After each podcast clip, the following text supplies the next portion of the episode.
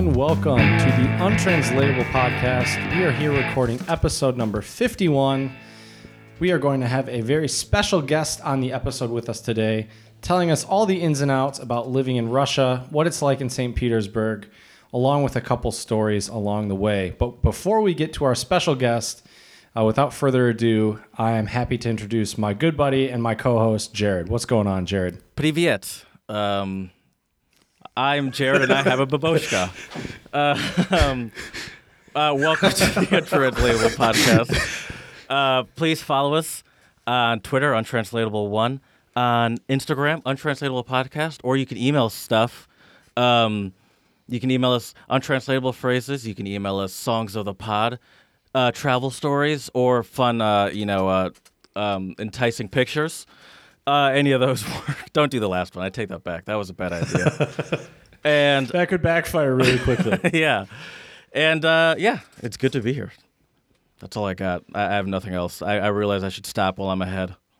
That's fair. Nothing wrong with that. Well, without further ado, I would also like to introduce our special guest, my good buddy David, who has spent some time abroad in Russia and speaks, uh, well, I have no idea how good his Russian is because I don't speak it, but to my ear, it sounds pretty damn good.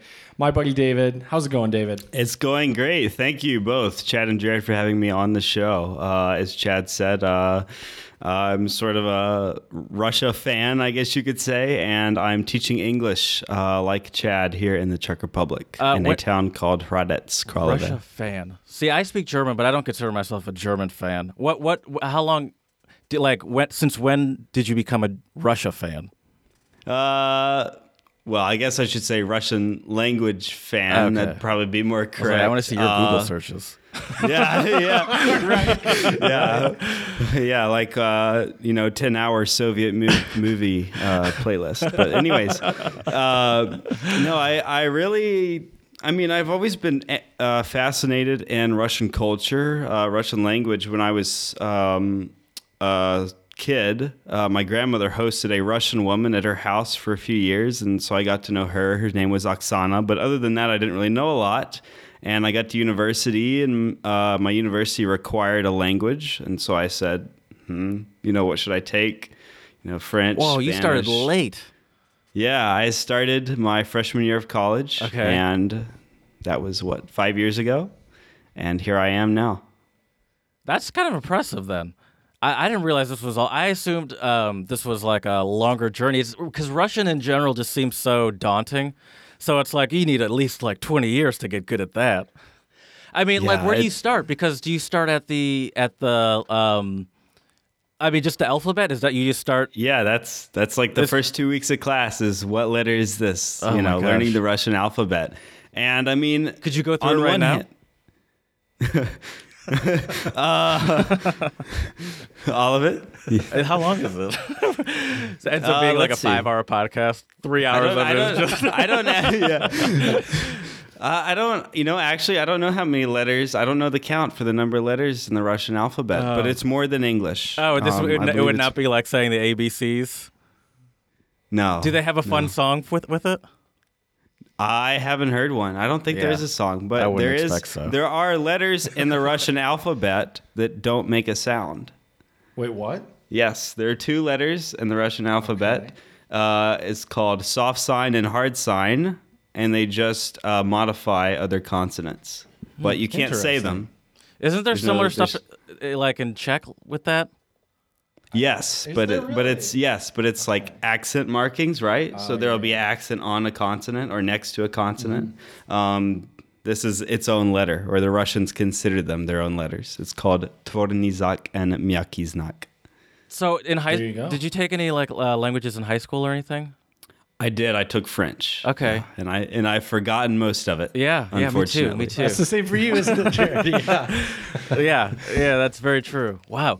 So I, I, am I'm so caught up on this learning in five years. So you had to like go deeper than most of your average classmates there to be able to even get to that level in five years.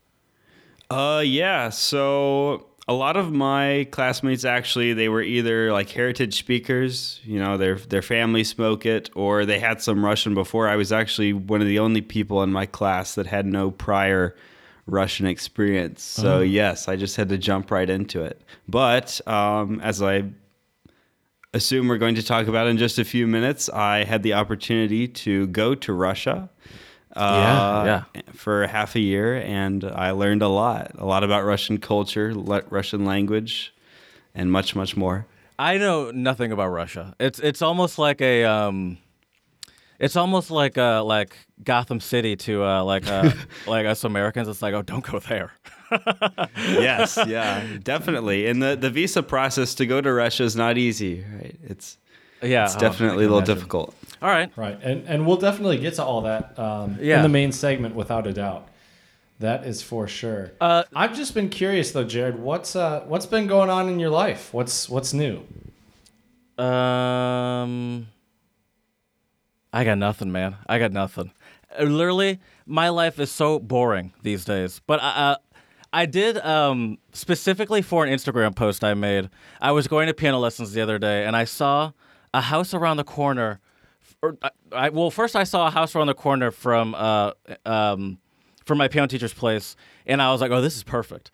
And I ended up, I got to my piano lesson like 15 minutes early, and I ended up walking around my piano teacher's ba- uh, neighborhood, this little like big circle, just taking pictures and videos of all the ridiculous Christmas lights. Nice, doing it for the gram. I like it. Did I you saw see that video. Did you see the, the full on? Um, I think there was all the ridiculous stuff, but the one that really got me was the uh, the the the cutout of the manger, like the Jesus and the Mary and Joseph in the manger. Uh huh. Then like the the ne- I guess you'd say the negatives of it projected onto the side of this White House into this giant, full on. Uh, uh, just sidewall mural of uh, Jesus and Mary. I was like, that is creative. Who? I mean, ridiculous. Right, that's but dedication right creative there. For sure. Speaking of Christmas lights, I did uh, this week. I did a lesson on Christmas in the United States, and I showed some of my more advanced students the clip from Christmas Vacation, like the Griswold Christmas Right, house, yeah, yeah, right? yeah. That scene where he goes to light explodes. the like, yeah, explodes and the neighbors fall down the stairs, and the students love that. Yeah. Um, but yeah, Were they were they all laughing like uh were they all did they actually find it funny? yeah, oh yeah, So- they were cracking up. I know a lot of people that do not find um um like the um, what do you call it? Family vacation Slapstick? stuff. No, the Oh, family yeah. vacation stuff funny at all. And I go back and forth. I go back and forth. That I mean, but that's just that's a fair. classic hilarious scene watching Chevy Chase explode. oh, for sure. well, not him, but the but the house. But yeah. Right, but doesn't he fall Well, I guess off? he does explode because he. Well, He Well, literally he does doesn't fall explode. He doesn't roof. like die. no, that'd be that'd be a bad ending to the to the movie. That's for for sure. But yeah. Um, other than that, though, dude, I, I have some news. Why? Uh, so today, You said that like someone's interesting- pregnant. I was like, oh no. Thankfully, no, nobody's pregnant that, that I know of. Um, but uh, no, I And if went so, to the nursing school today. but I, I ended up going to the nursing school today to teach a few lessons on the United States and on Christmas. what do you And, mean by uh, nursing school? The the school for um, people going into medicine and nursing. So it's Oh, for okay. soci um, um, social work. Sorry, not sociology, but social work, and and like nursing, working in a Right, hospital. right, right. I wasn't sure if you meant like a nursing home at first. No, no, no. Sorry. Yeah.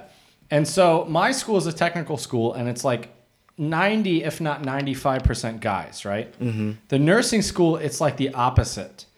And and the first lesson, it weirded me out a little bit looking around and just seeing all of these girls just staring at me while I was talking because I'm not used to it anymore. Chad's worst nightmare. And so, but what was interesting is I was really surprised how shy they were in the beginning. Eventually, I got them talking and, and to feel more comfortable and speak English. But I I've gotten so used to my own students and they know me fairly well by now that I can go in and just have a casual conversation to start class and get going. And I think because I was just such a new face there, um, you know, they, they didn't really know what to make of me or or the lesson or you know speaking English. But the craziest thing about the lesson though, Jared, Okay.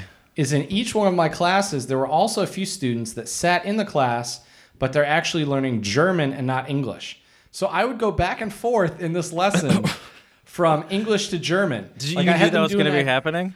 I had no idea until I stepped in the school and they said, by the way, there will be a few students who are taking German, but we're, we're letting them join the class for Wait, your did they, did they know you speak German or were Yeah, they? yeah, they knew. Oh, okay. Yeah, they they were told I spoke German. BS so that was a really interesting teaching environment. You should have for stood your ground and been like, "Hey, I'm an English teacher right now. You can't just undermine my my profession like this. How dare you?" Well, they well they introduced me as an English teacher and a German teacher. Okay. which You is not that, is don't incorrect. Yeah, you love I, I. You're like, did. "Yes, I am." I did. you heard her right. correctly, everyone. hey, I, I worked hard on those master's degrees, man. I gotta I gotta take all the recognition I can get. That's fair. That's fair. Um, it was interesting. It was cool, and the, the teachers were really nice at the school and really welcoming. And uh, is that just a one-time thing? I, I might go back again and teach a few more lessons. We'll we'll see. Um, depends on my schedule and their schedule. But Do they not have Yeah, an we'll English see. teacher over there? No, they have multiple English teachers, but it's just that you know it's that, and I'm sure David can attest to this as well. There's just kind of something glitzy and glamorous about being a native speaker in your school. So they like all right? Yes, absolutely. they kind of like pawn you out as like uh, or like put you out there as like uh, oh well, well like you can borrow our uh, American English teacher. I would say so. Yeah, yeah, yeah. You're exotic. I'm, I'm okay with it. I mean, Yeah, I mean, I, I don't know how it is at your school, Chad, but I have the teachers uh, sort of vying for my time. You've done. Have you done the Yeah. same thing? Yes, yeah, same thing. So is that how you end up in all those um, like groups and stuff that you're in? no, those are those are of my own my own creation. Okay, And- okay. So they don't like David does do they after school stuff as well. do it's the but same people thing. but people are seeking you out to learn English because you mentioned that that back Mm-hmm. and forth you do with those two teachers. They seeked you out, right? Well, and well, I also had told my mentor here that I wanted to learn Czech, and so she put me in contact with them just as like a, they want to learn English, you want to learn Czech, let's get something going. What's your interest level in learning Czech, David? My interest level. Uh, so since I speak Russian, I guess I have a bit of an advantage coming into it, right? It's a that Slavic, for sure. Slavic language connection. Uh, but and, and I mean, I want to. I study Czech every week. I speak with Czech speakers every week, but it is hard. Yeah. I'm sure Chad has talked about that. It is Yeah. hard language. I will though, I will though also vouch for David that I really believe that he is. Um, I think he takes his Czech learning a little bit more seriously, or puts a little bit more time into it than I do. Hmm. I would okay. say. So Chad uses Chad tries to um in in times of peril of times of language peril. Get my new book, Times of Language Peril. in times of language peril, um, Chad uh, reaches out and for the German just in a last ditch effort. I'm assuming. Have you tried that with Russian? I have, and I did, especially when I first got here. But um, Because I you assume know, your success rate's way higher than German. So yes, old people, older people here do tend to speak Russian, right? Because they were required to in school, just like they're required to learn English now. Mm-hmm. Uh, but because of you know hard feelings, because of the uh, Soviet invasion in 1968, um, and some anti-Russian feelings today, sometimes people, Oh. especially maybe middle-aged younger people, they don't care for it, um, Mm. and they they'll look at it quite negatively if you start speaking Russian. I can get that. I I kind of get that. Speaking of Russian, when I was teaching one of the lessons today, the the Russian teacher sat in on the lesson, which I, I don't really know You why really he was are there. a but he was there. celebrity. I, I guess he was sitting in on the lesson, and then and then I had the students go around and introduce themselves, and we were doing this activity, and then you know I thought we were done, but technically it was then his turn, and he said all this stuff to me in Russian, and one of the other teachers who speaks some Russian was laughing, and he was laughing. And I just kind of stood up there and I was like, uh, hey, fuck That's you. that's strange. yeah. it was it was interesting. Um, I think he was just trying trying to be be nice and be funny. Right. Um, He wasn't but I was insulting just you to so your face. confused. I was just so confused, and I was kind of like, well. My my uh, lack of Russian skills right now are very very clear, but uh, Do you it's all do you run into a lot of Russian in your in your life, Chad, or is that just a, that just a coincidence that that Well, happened while uh, that that one here? time, and then and then when David and I were in Karlovy Vary, right? what like a month ago? No, It was Maybe two that. months. Maybe two months? that, Yeah. we heard some Russian around us, and a lot of the stores Yeah. and shops had Russian. Yeah. um, in the windows. Um, but other than that, yeah, I mean, I don't come across very much Russian. So is this your uh, first time in the Czech Republic? Uh, David. Yeah. Uh, second, so the reason why I wanted to come here again uh, was because I was here in 2015. I did a very short summer program in Prague. I really liked it. You know, loved the beer, loved the atmosphere, and Prague. You know, loved the history and the architecture. Uh, I studied history at university.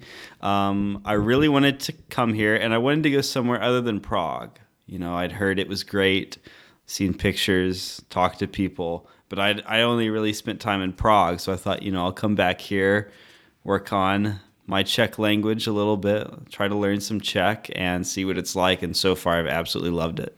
Uh, are you on the road to polyglottism? Are you are you hoping to add more and more language to your to your repertoire, or you just just is it just more out of because you're there, you're gonna l- try to learn it? I I'm interested in Slavic languages in particular, Yeah. and there's three. So there's these three Slavic language categories. You may have heard of them. There's East Slavic, which is Russian, Ukrainian, Belarusian. There's West Slavic, which is Polish, Czech, Slovakian, um, and actually a Slavic language that exists in a small part of Germany called Sorbian. Uh, Interesting. I didn't know that. yeah, and and then there's South Slavic, which is Croatian, Slovenian, Serbian, Macedonian, and Bulgarian, and I think Bosnian. Um, so uh, I think I would like to learn one of each category because generally the the categories are so similar to each other, right? Like Russian, Ukrainian, Czech, and Slovak. That if you can understand one of those subcategories of Slavic, you can understand all the others in that category. So if I were to learn one from all three, it's sort of a you know bring I could bring it all together.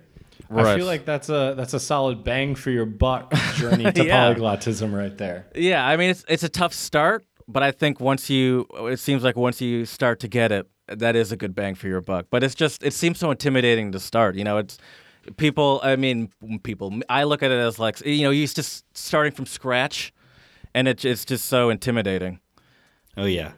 And it, and not that it doesn't seem useful, but I, I'm when I think bang for for my buck, like the next language I really want to learn is Spanish. Like that seems like a real bang for your buck language right there, especially in the U.S. Because just about every state you go to with, with that has a big city, that is probably going to be useful, or could be Fun useful. Fun fact for you, Jared. If you can speak English and Spanish, you can speak to over 70% of the world population. All right, never mind. I don't want to learn it. You know what? I'm actually going to unlearn some English. there, there you go. there you go. Uh, okay. Nice. Um. Uh. Uh. uh so, how's the teaching? How's the teaching at your school? Uh, at mine, Yeah. uh, it's All these very questions good. are for you. I, I don't want to know anything about Chad. He doesn't care. okay. talk too much. Is it? That's understandable. this is a nice so change of pace for what someone else to talk to. it's really great. There's uh, so I teach at an art school, right? It's woodworking and design. So my students make. Oh, that's cool. Uh, they make they make musical instruments, which is really cool. Oh, what? Uh, and and guitars, bro. yeah, guitars. They oh, make Chad, how jealous are you? Super jealous. Yeah, they make furniture. They make carvings. They make paintings. Uh, what else do they make? They make I don't know. They they design all these really cool, interesting things. Um, and so they're super talented to begin with. Um, and I love art. I love music. So my students are always very happy to talk about art and music. Um, and we do a lot with art and music in our English lessons. So it's it's it's a fun time. How, how how so? Like you incorporate it into the teaching? You mean? Yeah. Can you give some so- examples? Uh, yes. So, for example, with my third year class, we were talking about housing. Um, and so, like, uh, we went through the important vocabulary, you know, what are the rooms of the house? What kind of houses are there? You know, the types of house where you can live at. Um, the, fur- you know, the furniture. Did I say that? Yeah, furniture. Um, and since they're design students and they spend a lot of time like working with either 3D models or actually drawing designs, um, and oftentimes for interior, the assignment uh, that we worked together on and then I had them do individually was come up with your dream home and then draw it and then be able to talk ah. about it, right? And so they could draw all this really elaborate interior, all the furniture. They could design the house, and then they had the vocabulary to talk about it. Oh, and then they were like standing up, and like, "This is my, this is the living room, this is the kitchen." Yes, yeah. This is my tree house. One one of the students she, she did she did a tree house and she said, "Okay, this is how I get into the tree house. This is the well, see, that's cool, and, and that and that kind of like naturally ma- makes them want to like go above and beyond because then there's like the eh, like putting in the modeling or or, the, or that part. They're like, "Oh, I want my thing to look cool. I don't want to come in with some boring looking thing, and I want to." yeah. And so they put way more work into the modeling. Like, well, now you got to explain it to me. He's like, "Oh yeah, that's right. I got to do that part too." And I actually had the uh, the pleasure of seeing some of these uh, pictures last week when I was visiting David. I tell you what, man, some of them were drawn really, really well. That's I mean, awesome. It looked really awesome. Yeah. I can I want to see some of them. Um, I I've tried to teach myself Google Sketch, which is Google's version of 3D modeling. It is so ag- like like it's both it's cool, but it's also so aggravating. And um, I, I I I've taken a break from it for a while, but I want to get back to learning that. But um, I feel like I'm starting to get to the age where, um, like Chad was with trying to figure out his FaceTime a second ago. I feel like I'm, I feel like I'm starting to get to the age where, uh, like, I'm slowly starting to get to like where, um, I'm now like intimidated by tech some technology. It's like I don't feel like trying to figure this out. It's like, but it's like, but I still want to figure it out, and I feel like I can. But I'm slowly just like, Ugh, I mean, really, as I'm as I'm learning, I'm like, when am I ever gonna really need how to need 3D modeling? At never work, know. At work, never I told- know. my boss me uh, was had this idea for something, and he wanted us to find a um, find like someone that could make us a 3D modeling in our engineering department. And my dumbass was like, "Oh, I'm learning it. I could probably make it for you." And within like within like 15 minutes of sitting down and starting this, I was like, "I have made a giant mistake." Did you end up telling your boss? Oh yeah. he's like, oh yeah, I didn't actually. He didn't really. I don't think he actually expected. I, I but yeah, no. Uh, I don't. I think he knew that I couldn't do it because I had also made it clear that I was in the process of learning how to use the uh, thing. So I was like, give me like two weeks to figure it out. Another two weeks and I'll make it, and it'll be good to go. And I was like, oh, I don't, I don't know if this is gonna work how I thought it was gonna work. Right. Yeah, that would be tough. Yeah. Uh, That would be tough. So. I saw um, on Instagram that Chad got two beer or a beer and some peppermint schnapps from his students. Oh, he he's, he has them right now. A Pilsner Ur- Urquell, of course. Pilsner Urquell with the Their, ribbon. their obsession with Pilsner Urquell, Urquell is hilarious to me. that and the and the Zelena, which is Czech for green, and yeah, that's the peppermint schnapps. Did you get any Got gifts nice from your students? I have not yet. Well, Well, I 'cause- didn't yet. Uh, We have a Yet. Christmas party on Tuesday. Okay. Uh, and in preparation for the Christmas party, yesterday we made gingerbread cookies together, and they Mm. were absolutely delicious. Where'd you do that? You guys have a kitchen at your school? So we have a dorm. Uh, the school has a dorm. It's like a, it's kind of like a boarding house, but it feels like you know a college dorm. Um, and there's a kitchen on every floor with with these little bitty ovens, and so we made some cookies in the ovens. Does your school have a dorm, Chad? Um, I th- I think there is, but I've never been to it before. Uh, I think it's about twenty minutes walking distance away. Why does his school so much sound so much more fun? It sounds like uh, you're in a uh, almost a television version of. We made treats very- and played instruments together and They're just very Made our dream uh, homes. schools. sat in a you know, circle and school sang is, together. is- exactly. Well, my my school is more for um, like IT engineering, right, right. um, things like that. So it's just a whole different. Mm-hmm. If you were into gaming and computers, you'd be in heaven at my school, Right. Um, because it seems like every every almost every student in one of my classes, especially on Mondays, you know, I'll, I'll usually have a quick little warm up while I'm getting the the PowerPoint loaded, and I'll ask them, you know, what did you do during the weekend? And it's almost always the same answer every week. Played played computer games all weekend. Not always, but usually. Um, but yeah. Do any of them play competitively? Um, I think so. Yeah, I'm pretty sure a couple of them play competitively. what what, what are their that what are their big uh, go-to games for the competitive stuff? I have no idea. I'll have to ask him. No, computer games, my man. FIFA. I, Oh, Can right, you play right. FIFA on the computer? I don't think that's I don't think that's a think go-to that's a console for, game. Yeah, you're right. I don't think they do that that's a competitively on a computer. I mean, I know there are some students at my school who do enjoy FIFA. But um, I don't know if they play it competitively. FIFA's the shit. I love FIFA. That, that, that is true. Me too. But speaking of my students, I would like to move on to our shout outs and give a big shout out to my E3 class for hooking me up with some tasty little uh, Christmas Oh, uh, liquid treats. You're good. Um, yeah, I, I, I came into the classroom this morning and uh, they were just sitting on the desk. And I, I kind of had an idea they were for me, but I wasn't really sure. I was like talking, and I kind of avoided looking at them. And then Wait, so you had the- started te- class had had what you just started class with them just sitting there and would not even Yep. acknowledge Yep. that. I, I, I didn't. It was a little awkward on my part, so so my bad. E3, but uh, cause cause you know I didn't I didn't bring them anything, you know, so I felt a little guilty, um, you know. But it was it was was really nice of them. So really were you, cool. was your plan to just never mention it the whole class because you didn't bring anything? You're like, well, I'm just gonna take this in shame and not say anything because I, I didn't mean- bring I anything. mean, That's better. I think- that's I think better that than was- acknowledging it and saying thank you. Well, I did say I did say thank you, but oh, you um, did. Okay, okay. I did, yeah, I literally thought I you just just walked in and like almost like di- act, act- like pretend it didn't even exist. Just just walk in, see it on the desk, and be like, oh, and leave leave the classroom. betcha. That would have been bad. That would have been really bad. But no, I just uh, I was a little embarrassed because I didn't bring anything, and and you know that was What really you bring for the whole and kind of. class though? I don't know, a thing of Christmas cookies, something small. Chad, uh, you are you can't make anything. Do you know how to turn on an oven? Dude, the only thing I use to cook food here is my oven. I am a king with my oven. Well, okay, you might know how to turn on an oven, but that's still a case in point. I think you're still proving my point. Well, no, I, I said I would go buy Christmas cookies. oh, oh, oh, oh. Because I'm, oh, I'm not oh. trying to give my students food poisoning. Um, I like my students. So, so yeah, but that's my first shout out. my my second God. shout out has kind of a different story. This is kind of badass. This sounds like something that Indiana Jones would do. So I don't know if you've heard about this, Jared, but there was a PhD student that was stuck in an ISIS war zone. Whoa. He was studying at Lund University, which is in, I believe, Sweden.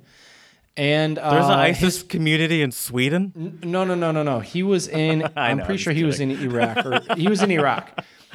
And so What, what was he So- doing there? What, what's his major? Like, Uh, was it like journalism or something? Oh, chemistry, chemistry.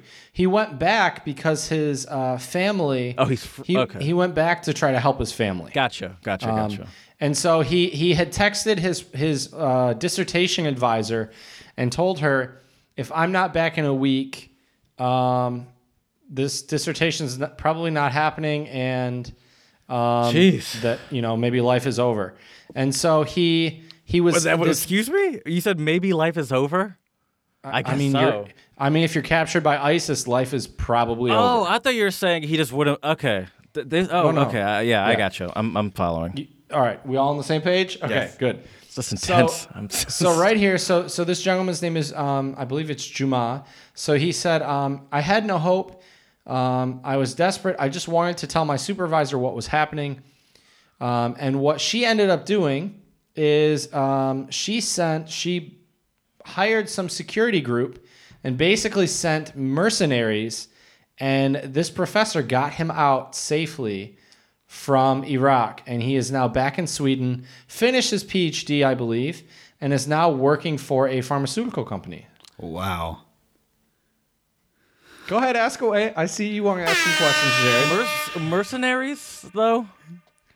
I mean, right here it says. Where do you even find a mercenary? So right here, she contacted the university security I mean, chief. listen, I'm not hating, by the way. This is more just out of curiosity. Like, are these so people over a few for? days, right? So over a few days of intense activity, Gustafson hired a security company. Does she pay for then them? arranged. That's gotta would- be I would- expensive. I would, I would imagine so. A few, I've a seen few those days guys later, on Instagram. They're balling. Oh, I'm sure they are. Uh, yeah, right here, Jared. A few days later, two Land Cruisers carrying four heavily like armed mercenaries roared into the area where Juma was hiding and sped him away to Erbil Airport together with his wife and two small children. So there you go. So shout out to Damn. um, to the professor. Um, let me uh, Charlotta Turner. Shout out to you for um, doing all that and helping Shout out student. to uh, Blackwater Mercenary Services for exactly. five right, stars on Yelp. and my last and my last uh, shout out goes to the city of Madrid. Have you heard anything exciting about the city of Madrid, Jared? Um, I saw um, everyone was clowning um, Cristiano Ronaldo because he attempted a uh, a uh, bicycle kick and flopped it, and everyone's because and everyone's making fun of it. It's like, oh, it didn't work like it did last time where he nailed it on Real Madrid's team. Is that- That's not Oh, what nice. you're talking about, is it? It, it is not. No. Okay. So For a uh, second, I actually Madrid. thought it was. Uh, no, no. Uh, so my second, or actually third shout out is Madrid has banned um, any uh, vehicles that have emissions in the city center. Okay. I mean, this is rough that you're making me give this shout out. Lover of all cars, loud and big engined. But okay. That's, that's fair. I understand why this is good, and yeah, that that is. Uh, London's pretty. I don't. I think they're they're saying they're going to do that by like 2020 something, but but they heavily uh like there's it's heavily taxed. What like uh, the the bigger your car is in certain city centers, I know in, in Right. London areas Sure. and stuff like that. Absolutely. But yeah, that's that's the way the future's going, man. Um, the the future for the internal combustion engine is is bleak, but it's it makes sense because electric cars, um, uh, they are way better for the environment. Um, and it takes I th- I just watched a video that said it takes I believe, um, you know, everyone talks about how, yeah, uh, ba- electric cars might be um, might be like uh, uh, good for the environment and, and and not emitting any fuel, but like um, there's the all the pollution that goes into making batteries. There's that they, they use cobalt, they use lithium that you have to mine in Congo, and, and these with a lot of child labor goes into mining these rare metals. And it turns out that actually only like four to five years, and a lot depending on the state, but after four to five years, electric cars are way better than uh than like for the environment, which is no time. That's the like the average time that people own cars. So, uh, yeah, that's the way the future's going, and I like it. I think it's good, even though I like cars. I think I also like technology, so it's cool.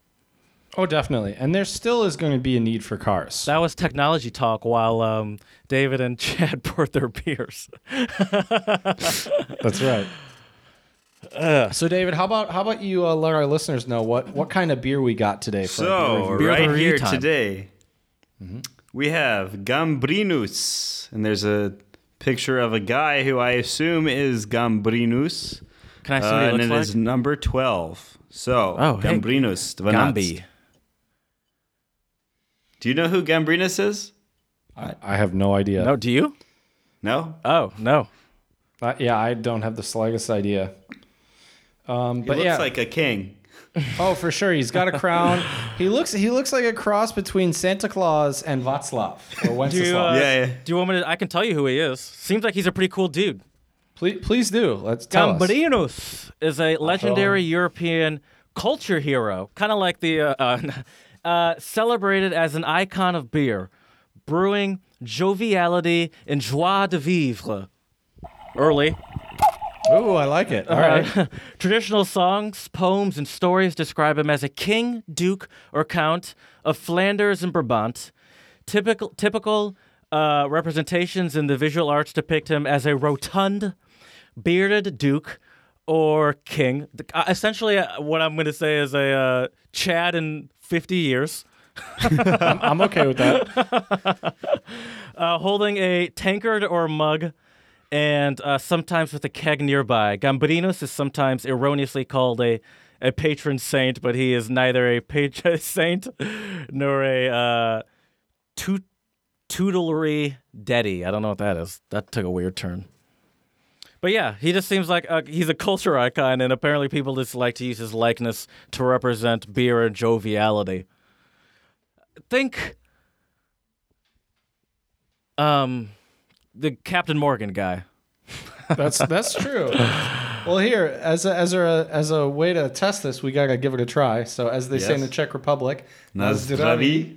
I'm gonna take a guess and assume that this is what uh, Chad would describe as a pilsner style bill be- beer to avoid attacks from um, pilsner or quell purists on on the Reddit forums and potentially in real life as well.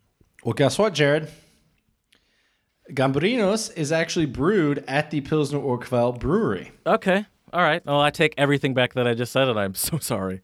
and the company was founded. Flipping on gator piss. That's true. But yeah, so this Talking is over uh, my Gam- own drops. Gam- this is turning weird. so Gambrinus Pilna uh, 12. Um, what's that? Uh, Dvanatst. Right, Twelve. Dvanatst. If you want a little extra Czech untranslatable, right here is a is a typical uh, twelve degree right. Twelve degree pale lager, which is five percent ABV. Okay. So I remember the last beer that the Klushevitsky had a 10 on there. Krušovice. Uh huh. Klushevitsa had a 10 on there.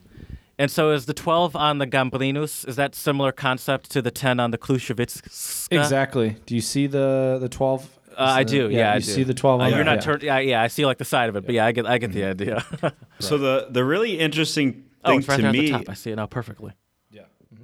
uh, here in the Czech Republic, they don't, you know, they don't do what they do at like a craft brewery, local brewery in the U.S. or even with some, you know, of the major beers, where they'll say, you know, this is a lager, this is a pilsner, this is a pale ale, whatever.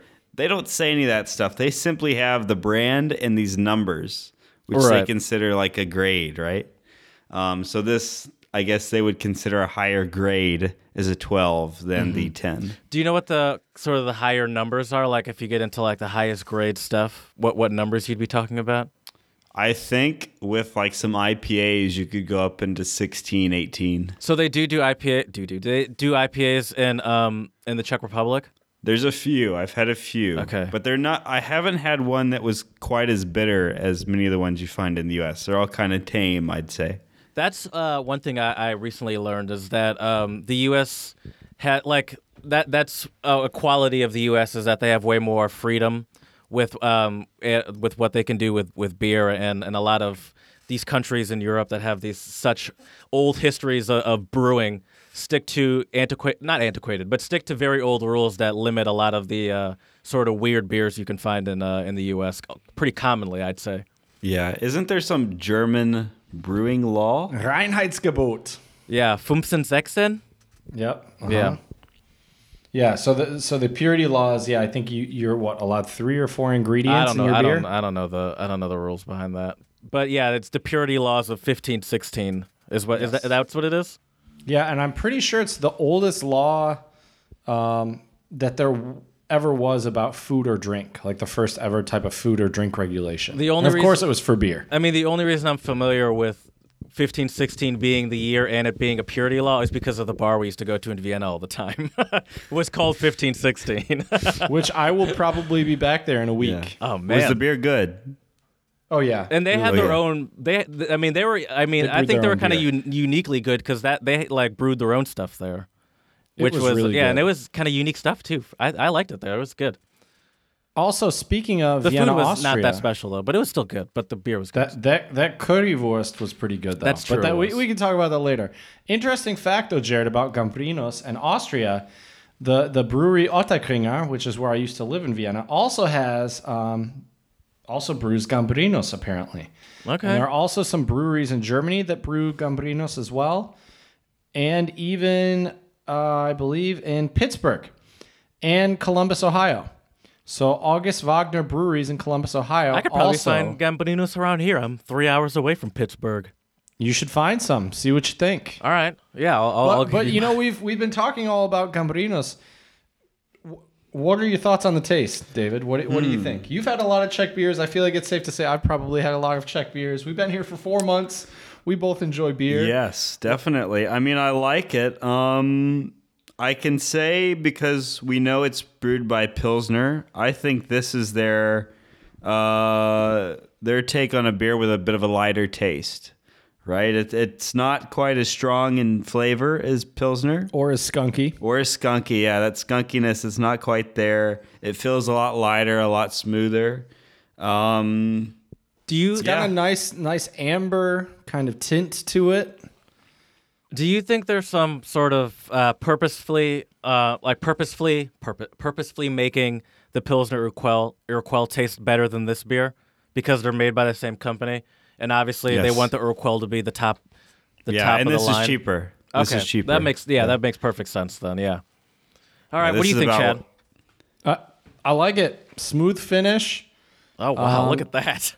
what a pr- smooth finish. These are professional words. That's that's right. I don't know. It's got a it's got a good Strong taste undertones. to it. Let me take another sip. Can you identify the hops and the malt that they used? Believe it or not, I cannot. It's it's good though. It it goes down real smooth. I've I've always been a fan of Gambrinus. Um, there's a the, my favorite bar here in Chomutov has it on tap, and it is delicious on tap. Um, we may uh, make our way there tomorrow evening. Um, and uh, yeah, it's just it's got a good taste. I will say though, for some reason, it's kind it's a little counterintuitive. So it's it's darker in color than a Pilsner Urquell, mm-hmm. but I think it's definitely lighter in terms of mm-hmm. taste and finish and everything like that. Yeah. Hmm. I would comment one more thing on this beer and say because here in the Czech Republic, beer is so important when it's paired with food. This seems like a very good beer for drinking solo, drinking on its own. Oh yeah, you're right. Um, whereas Pilsner Urquell is more of like a pub beer, like drinking it with That's food. good consumer advice right there. I like yeah, that. I could drink this with or without food. I think a Pilsner is definitely Pilsner Urquell is definitely great with food. Okay, especially with that uh Czech um sausage and what else do they have? What what's, Klobasa, what else? What's like a goulash, sure all, all those things. all of the above. right. Well, uh, we actually had uh, we had um, Rizek, which is the Czech word for schnitzel, for dinner tonight, and we actually had a Pilsner Urquell with dinner, and it, It was so good. yeah, it was delicious paired with the the schnitzel and the French fries. oh, nice. Delicious. That does It sound really great. I'm, good. I'm jealous. You just Uh-huh. gotta come visit. Problem Oh, solved. So I put up a price alert a long time ago to see prices for flights to the Czech Republic to Prague, Mm-hmm. and they just never came. And then all of a sudden, one came randomly a couple days ago. Then that's then they haven't come since. But the flight was like six hundred and fifty dollars round trip, which I did not think was bad. That's a steal. If you Yeah. can get one for that cheap, you let me know, and I'll pick you up at the airport. I, I, I'm I'm I don't remember when it was. So that's the, I, but like I just randomly put it in, but I need to I need to look more into that.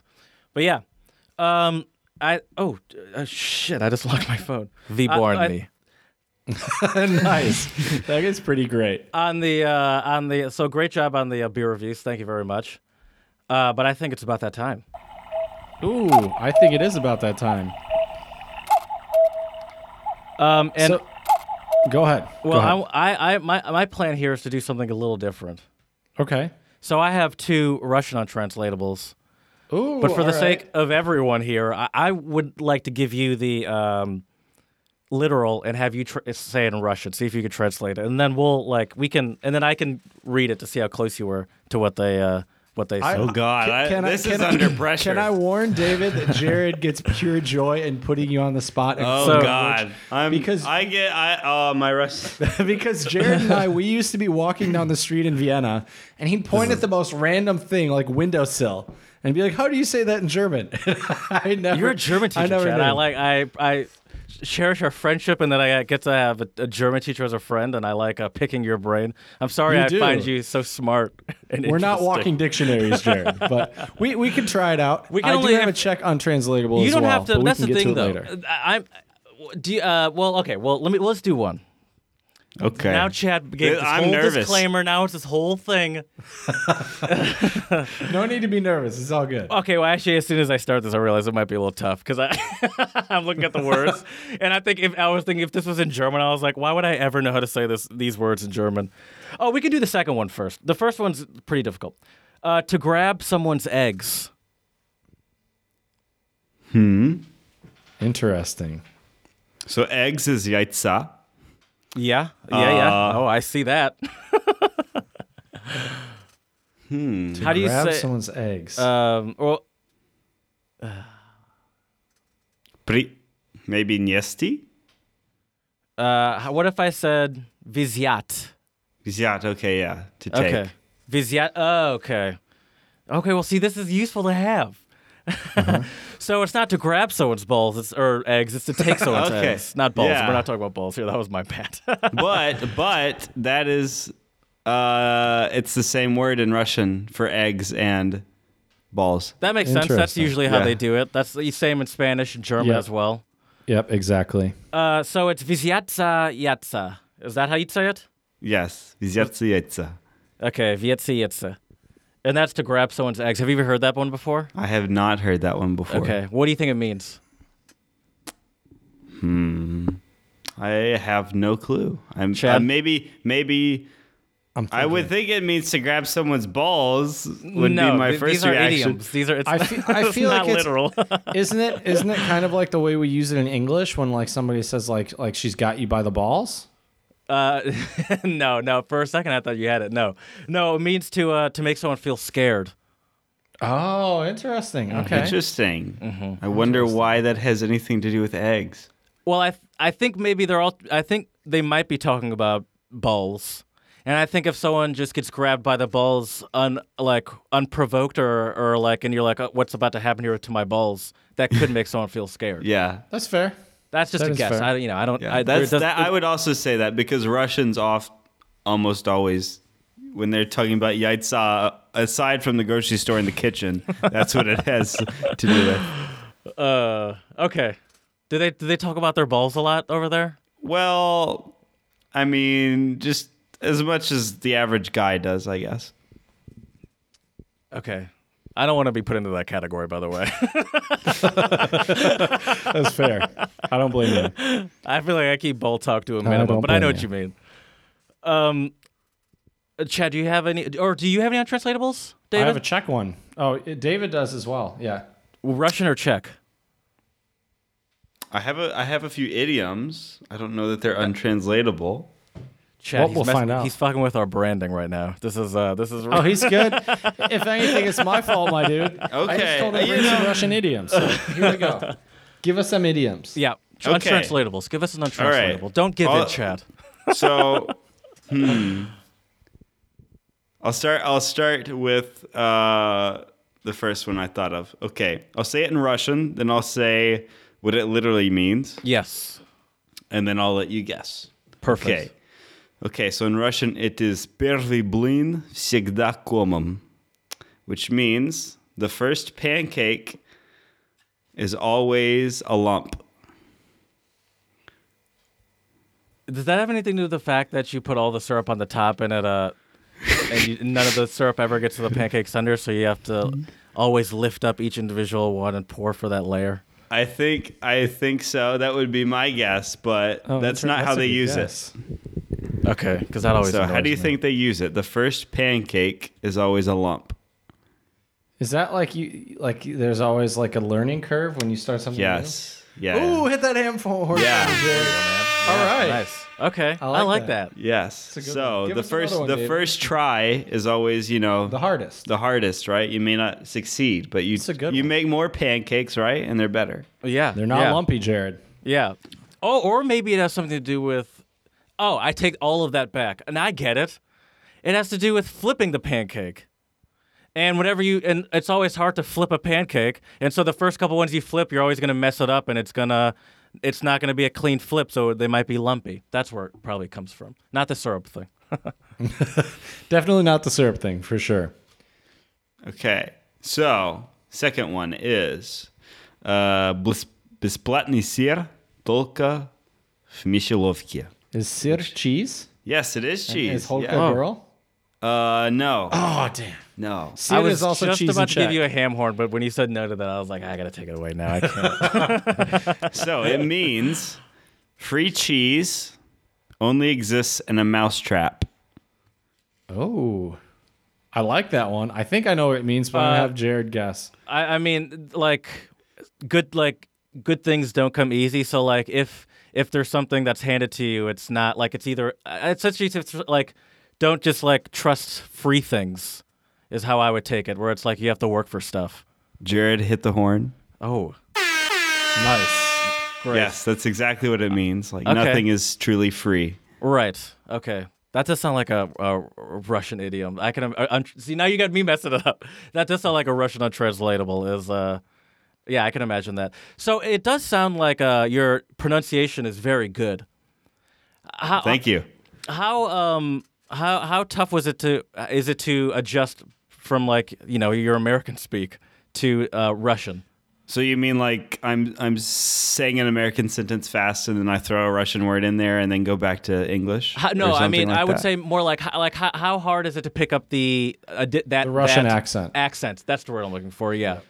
Um, pretty difficult. I mean, I think it only came after my third year of studying, where I was in St. Petersburg. Did you, uh, you, you? How long did you? St- uh, we need. All right. Sorry, I have so many questions. Um. All right. All right. All right. Well, Do you have any let's- untranslatables? let's- Let's save it. Let's move on to the main segment. Let's save it. Okay. So you studied abroad in, in um in, in St. Petersburg, Petersburg. or Yes. or it seems like they just call it Peter. Peter, yes, that's the For- shortened version. It's Peter. For um for how long? So I was there from August to December. So five months. Okay, okay, okay, okay. Okay, I gotcha. Um, my first thought was if someone was were learning Russian, would is Russia the only option they have for studying abroad? Absolutely not. Um, I'm sure that's like because- on, quest- that's a an good question, Jared. I feel like that's an FAQ on the Study Abroad website. yes, yes, absolutely. I know.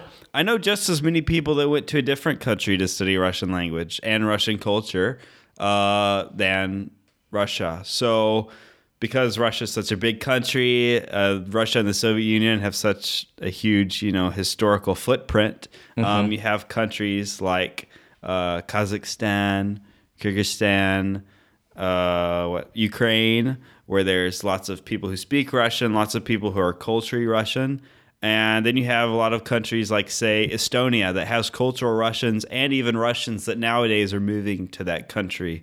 Uh, so you can find Russian speakers there. Uh, there's various colleges and communities where Russian is the primary language outside of Russia. I mean, even in New York City, you have Brighton Beach, right? Have you heard of Brighton Beach in New York No. City? It's a strong Russian community there. Okay. Uh, lots of Russian speakers. So there's there's Russians everywhere. So you could theoretically study abroad in Brighton Beach, New York. Is what you're telling me right now? maybe, maybe I, I haven't heard of a program, but I'd be I'd be interested. To, yeah, I'd be interested to know if there is some sort of Russian language program there.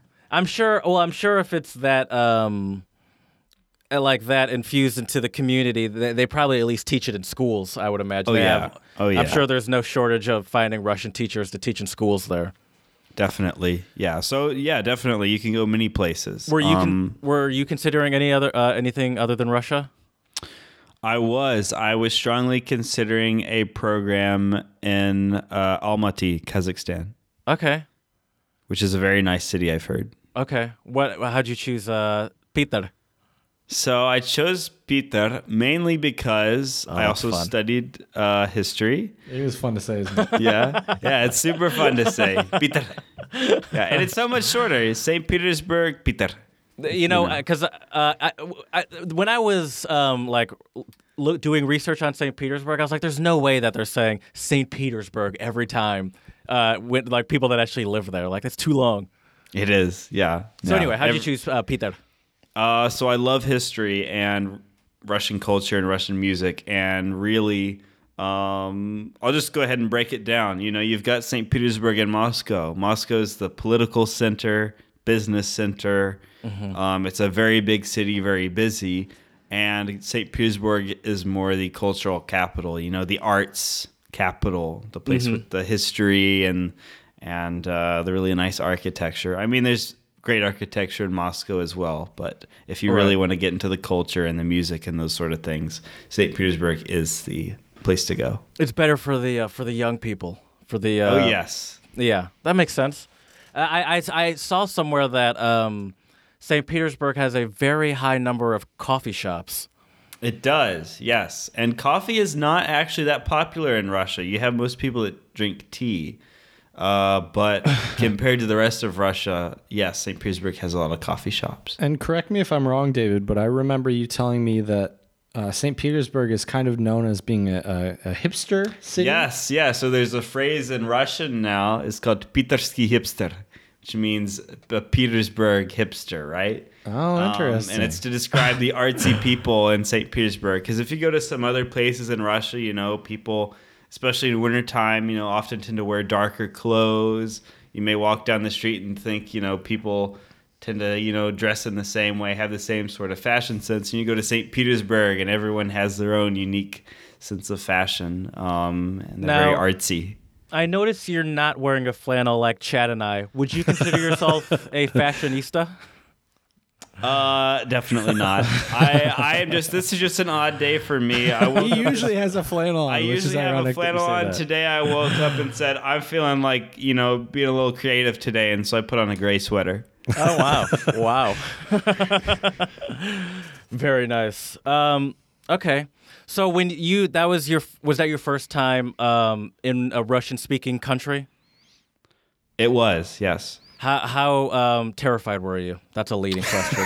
I was I was very terrified. You know, honestly, the first week I got there, you know, I I came in and you know I can I could read Russian decently. You know, I could write it, but my speaking um, was just really really awful. Uh, and so I was you know scared to talk to people. Right. And it's the first time I really you know seriously studied abroad and. Uh, I was like my first week. I was afraid to go out of the house. I was, I was, you know, afraid of social interaction. You know, people are going to identify me as a foreigner. Did you have Uh, any like friends through your program though? I did, I did, right. But the city, the city is quite big, Okay, um, so I, I wasn't super close to it's, any it's of them. not you couldn't just easily get to any of them. no, no, we all lived in different places. What um like what what were people telling you about about um either either what were people warning you about Russia or what were people saying to you before you went there? I feel like you got a lot of annoying comments before you left telling people you're going to go there. Yeah, so I mean the first the first question which I, you know, honestly I was a bit annoyed with was why would you go to Russia, right? Cuz people Yeah. still kind of have this cold war mindset, you know, they think Russia is a terrible place, um, which is absolutely false, right? It's I I really liked Russia. Um I and I made great friends and there's really some great people there. Uh, but you know, th- there's still this mindset um, that I think some Americans have that you know it's a dangerous place. You know, Russians are the enemy, things like that, um, which is absolutely false. Um, and so I got a lot of that, and uh, a lot of people talked about the, you know, sort of xenophobia. You know that you know Russians. Some Russians really don't like Americans. That if they find out you're American, that they won't like you or something like that. Did Uh, you which come- I ran into a few times, but overall, I'd say you know that's that's not the case for most people. And and for the times that you did run into that, like what did you do to kind of circumvent or like cool down the situation? Um, what, well, one time I remember telling them I was Canadian. Did that help? and yeah, um, Which kind of seems ridiculous to me. It seems ridiculous. But I get it, was but I also get it. It was ridiculous, yeah, but it worked. Um, but you know, most other times I just said, "Hey, you know, I love Russia. I don't mean any offense or anything like that," Do you and think- they were okay with it. That's probably I would imagine that's the same sort of attitude or it's coming from the same place as it comes from when you hear that stuff from Americans like that are warning you before you go there. Like is that coming from the same like antiquated Cold War thinking? Or yes, is it I- something I more think recent? so, and I, I have to say that when I re- it is coming from that Cold War thinking, um, but it's also coming from I think uh, some modern day what I'd call propaganda in Russia. You know, on the news media, you see things where they're talking about you know American politics, what the American military is doing, uh, things like that, how it's putting pressure on Russia etc. Um, and I think uh, the times that I did run into xenophobia, it was on occasions uh, where I met people that were from, say, for example, a more rural area of Russia and had less uh, exposure to foreigners. And because of that, um, because they had never, you know, met an American before, and you know, have that media, the, the both the Cold War mindset and today's media, where you know they talk about some of the bad things America's doing, Right. Um, that they were afraid of me, and because they were afraid of me, they got defensive and uh, then aggressive. Um, but I'd say for most people, that's just absolutely not the case. They were very uh, excited to know that I was American and talk with me. I think it's it. also important to mention. Sorry, Chad. I think it's also important to mention that this was pre. This is pre current administration. Yes, this so is I'd be interested to know if it's even exacer- like if it's exacerbated now, or, or what it would be like now. I wonder if it might even be better now because it seems like Trump and Putin are buddies. Yes, I I've talked to many Russians that like Trump. I, I can They're imagine fans. that. That that makes sense. Yeah, I could see that for sure. Now, now, David, you mentioned that you know there were also some people that would seek you out because you were American. What were what were some of the things that they were curious about? You know, did they ask you? I'm sure they had to have asked you why Russia and why are you learning Russian, right? Uh, yes. Yeah. Yes. Sorry. Yes. Uh, there, there were a number of people that sought me out because I was American, and I think a lot of that has to do with the fact that there are not very many Americans in Russia. Right? Uh, I read something that said at one time there are generally no more than about 600 Americans, like American wow. citizens. That's Uh, crazy. That's nothing. Russia's huge. Yeah. That's crazy. Okay. Yeah, Whoa. in Russia. That puts it into perspective. So to find an American there uh, is quite rare. Um, and So, you want to talk about exotic, Jared? Wow, yeah, That's pretty exotic I right mean, there. like when we were in Vienna, and a lot of times in Germany, it seemed like, um, like you could, it almost seemed like there was an annoyance with with the Americans, Right. especially since Like, oh, our cultures American. really don't mix very well because Americans are loud and and Right, Germans for and Austrians sure. are like. It, it almost seems like there was a slight like, oh, here we go again. Uh, can't just have a nice quiet subway ride because Americans are around. Um, yeah, so Americans are rare, and and I think the politics. They wanted to know a lot about the politics um, and what I felt about it. I feel like it was. I feel like there's a lot more weight on your study abroad experience than one to even like um, Austria or something like, like Chad and I had. oh, for where, sure. where they or one they have they expect so much more from you, and then there's all these like and, and there's just like there's just this in, interesting relationship that goes back so long where it's like this sort of um, love hate relationship with each other, and I wouldn't even call it love hate, but like this weirdly sort of like. I, I don't passive aggressive. I guess it's Cold War. So, Right. like, I also feel like for David's case as well, like he could have been one of the few Americans that probably some Russians have ever met in their lives. Right? Oh, yes, Is that- I mean, when it's 600, yeah. I mean, these both these places, I assume, have populations of millions. Yes, Just yeah. Moscow and St. Petersburg alone is what I meant. So, like, I imagine Right. that. Yeah, most people are not. That, I would not even have imagined that uh, small of a that that low of a number. My mom used to have to go to Russia every year for her job because they're um, they were owned by some Russian billionaire, their company, and uh, she she she didn't she didn't hate it. Well, she hated it, but not because she hated Russia. She thought it was beautiful. But once she like had a driver to take her everywhere, and it was just like hotel to like these parties. And she said they drank a lot. And and my mom is Yeah, not. that's a what big- I've heard. Is my mom's not a big vodka drinker. She's like, "Can I just get a glass of wine?" They're like, uh, "You don't want uh, any shots?" She's like, "I'm good on the shots." yes. Russians are big about their shots and vodka. Uh, vodka. You know, not everyone drinks vodka, but vodka is definitely a preferred drink in And Russia. And is there anything you can tell us and our listeners if you were to go to Russia in terms of drinking culture? Like what's polite, what's impolite? You know, how, how do you navigate these uh, these vodka soaked waters? That's a very good question um, because you can offend a Russian if you don't, uh, you know, treat Oh, their you're no invitations for a- drinking. Yeah. Right. So you generally, I would say, before you go to Russia, start liking vodka or at least know how to take one shot of vodka. okay. Um, and I think some Russians would be okay with you saying you don't drink if you don't drink, but for most Russians, they would they would probably find it a little strange. Um, I would say they're going to offer you some shots, probably vodka. Take the first, and in a formal setting, actually, what you're supposed to do with the vodka shot glass is turn it over. Okay. That means you do not want any more. If you put it back Ah, upright, They're just gonna keep filling it up. they will fill it up again, and then you have to take the shot, or it's rude. Oh, that's really good to know. Yeah. Okay. Oh, or it's oh, okay. That makes sense. That makes I mean, sense. yeah, but that could get dangerous. that could it gets Especially very if you're an dangerous. American that- and you keep forgetting An American that doesn't think about it too, or it's like, oh my god. Yeah. So did you have to, like, was was it an adjustment? I mean, you're in college, so I, I don't know. How, I don't know what your drinking levels are, but most college people are at least slightly prepared for unnecessary levels of drinking. Yeah, um, I would say the drinking.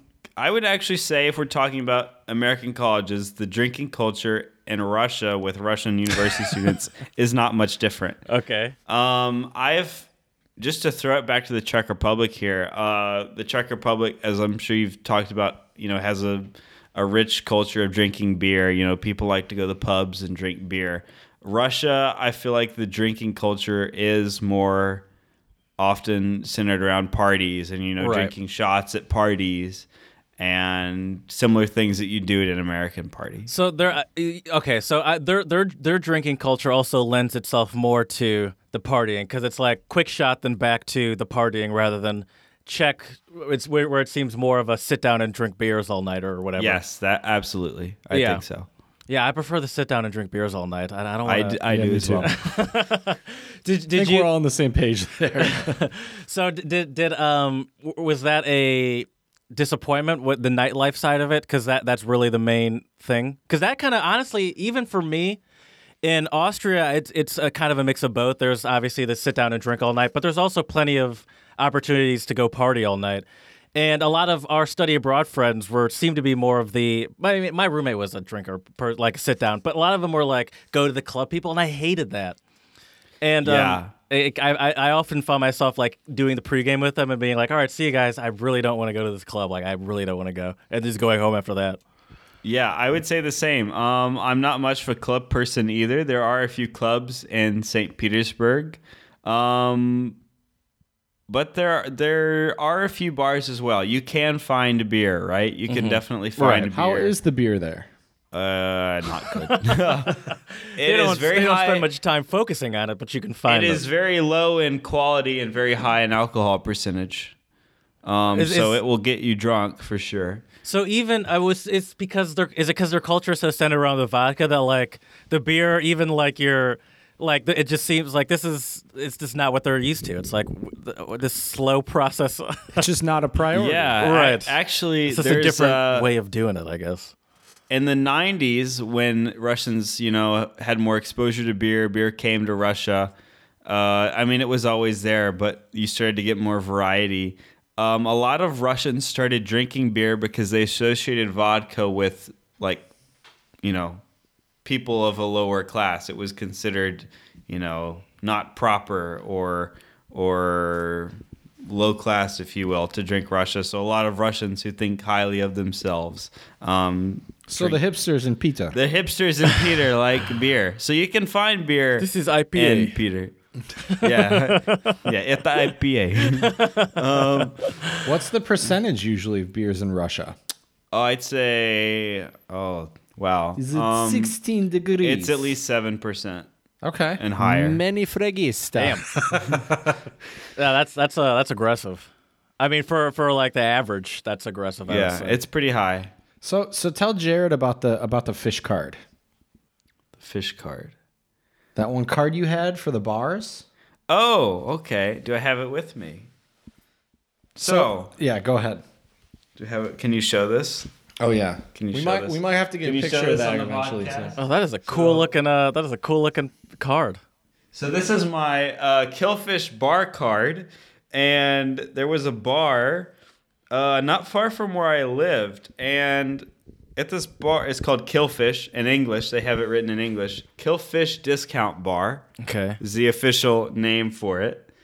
Um, and uh, it was a bar close to my house, and mostly students would go there. You know, I want to, you know, message my buddies and say I'm going to the bar.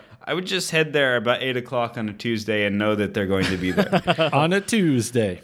Yeah, on a Tuesday.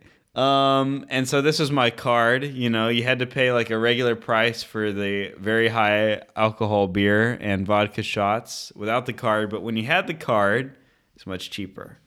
Okay. So, and and they like loaded points onto your card. So after you bought, I don't know, You get like a 10 free one after. Yeah, So many. ten beers, you get a one beer free or And something. is that like common in a lot of places in Russia or just this one place? Um, Yeah, I've never I seen think anything like that before at a bar. me like either. I've seen that concept before, like a grocery store, yeah, but I've never seen that at a bar before. I, I hadn't either. Uh, yeah, I there's another. I I've totally forgotten the name of it, but there's another bar in St. Petersburg with the same concept where you have a card. Um, but it's mostly in Russian cities. You wouldn't find it in like a small Russian city. Okay. Sure. Right. Makes Yeah, the bigger the bigger places. I mean, it's probably expensive to do. You probably have to at least have a good em- enough like customers coming in and out to make it worth it. I would assume. Oh yeah. Yeah, that would make sense. So I've got a question for you, David. Um, obviously, life in Russia was, I'm sure, a, a culture shock for you. But what about you know what about learning the language? Like how how much would you say that your Russian improved, and and you know how did you overcome kind of that initial language barrier and anxiety to meet people and, and talk? Because you know I felt that way since I've been in the Czech Republic. Um, so so what are some things that you've been doing or that Yeah. you did? So I guess I'll start out with a comment on the study abroad program and, and then I'll answer your question. So when I was looking at the study abroad program, uh, one thing I, I had heard all these stories of people that they went somewhere and like they studied with mostly Americans and it was mostly English that they spoke. And I said, you know, I really want to go somewhere where I'm actually going to be speaking the language the whole time. So that's why I chose this program. And all of my classes were with Russian students. That's Uh, intimidating. Yeah, it was it was definitely scary. Now, one of the classes was in English, so it was kind of interesting having me the only native English speaker. I feel like the king and of the the- world in that one. Yeah, I felt I felt like the king of the world. I'm David. the, the, the professor would it was funny the professor would ask me questions you know specifically me because i was the english speaker Well, your And English is better than his, I assume. it, it was and then he told me to go write it on the board and then i'd write it on the board You're teaching and, him. and for example the word would be honor Uh huh. and he'd and I'd write it on the board. He said, "Oh, David, wait, no, no, no, write it the British way." so I had to add a U. Right. So Um, is that how they uh, they teach the British way with S's and U's and stuff? I think I think uh, at least the past twenty years they've been teaching more of a British version Yeah. of English, but American English is becoming more and more uh, popular. So uh, I chose this your American program. English on them. Yeah, yeah, definitely. If you want to learn how to spell it, this is For how you spell it. Yeah, that's what I the only way said. I know how to write it. I don't know what it would have done to my grade, but I should have said that. Worth it. Worth it. Worth it. The 100%. American Worth it. fails the uh, English class in Russia.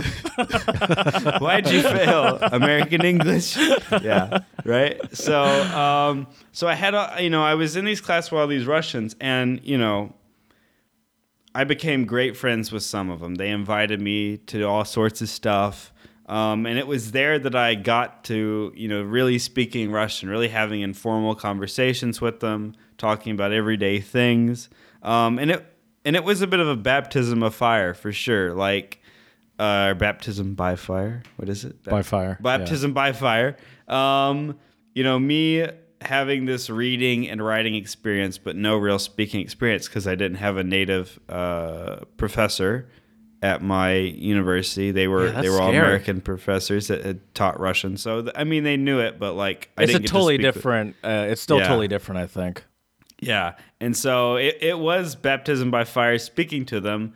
But once I got past it, you know, a few weeks in, I was able to speak with other people, you know, go to the go to the killfish bar with my killfish card and speak with some Russians. And by the end of my time there, it was it was um, I'd say my speaking ability improved threefold. So, what would be some tips for our listeners out there if they were to go not only to Russia, but just study abroad in general? What would be some tips that you'd give them? Because, as you mentioned, you started learning Russian in college, right? So, Jared and I um, had had previous German experience before we studied in Right. college and then went to Austria. But I think there's a lot of students out there who start learning a language in college and realize the benefits of study abroad and want to study abroad. So, what are some tips you would give them? Yeah. So honestly, the first one is uh, what I mentioned about the study abroad program. If you're if you're having trouble choosing a study abroad program, um, I would say, you know, no matter the program, go with one that's really going to put you into the culture and into the language. Um, I would always discourage a program where the majority of your exposure is to you know your own culture. Say if you're on a program um, and you're only talking to Americans. Yes, of course, you're going to talk with Americans. You're going to need that you know base um, and those American friends that you can speak with and share your experiences. That's important. But that shouldn't be your only experience. You should be interacting with the people and the culture. Um, along that cultural note, um, before you go there, you know, familiarize yourself with the culture. Um, make a real effort to know, you know, what is the cultural norm what are the cultural norms what's right what's wrong and when you get there continue doing that you know really jump into So, can you give us some of those cultural norms, either that you researched before you went or that you learned while you were there? For example, the hmm. vodka thing. Did you learn that before you got there or the hard way? i had heard it but it's a lot different from when you hear it to when you're in someone's flat and Right. they off they're offering you shots and the next thing you know you're on the couch. Um, and it's 8 a.m and it's 8 a.m the next morning. Um, so uh, yeah like i don't there's there's lots of um, interesting examples. Um, some are like superstitions like uh, here this one even applies to the czech republic. Um, when you buy flowers a lot Oh, of yeah, I know this russians one, I love think, yeah. Um, a lot of people buy a lot of men buy flowers for their wives girlfriends moms whatever. Um, always give an odd number.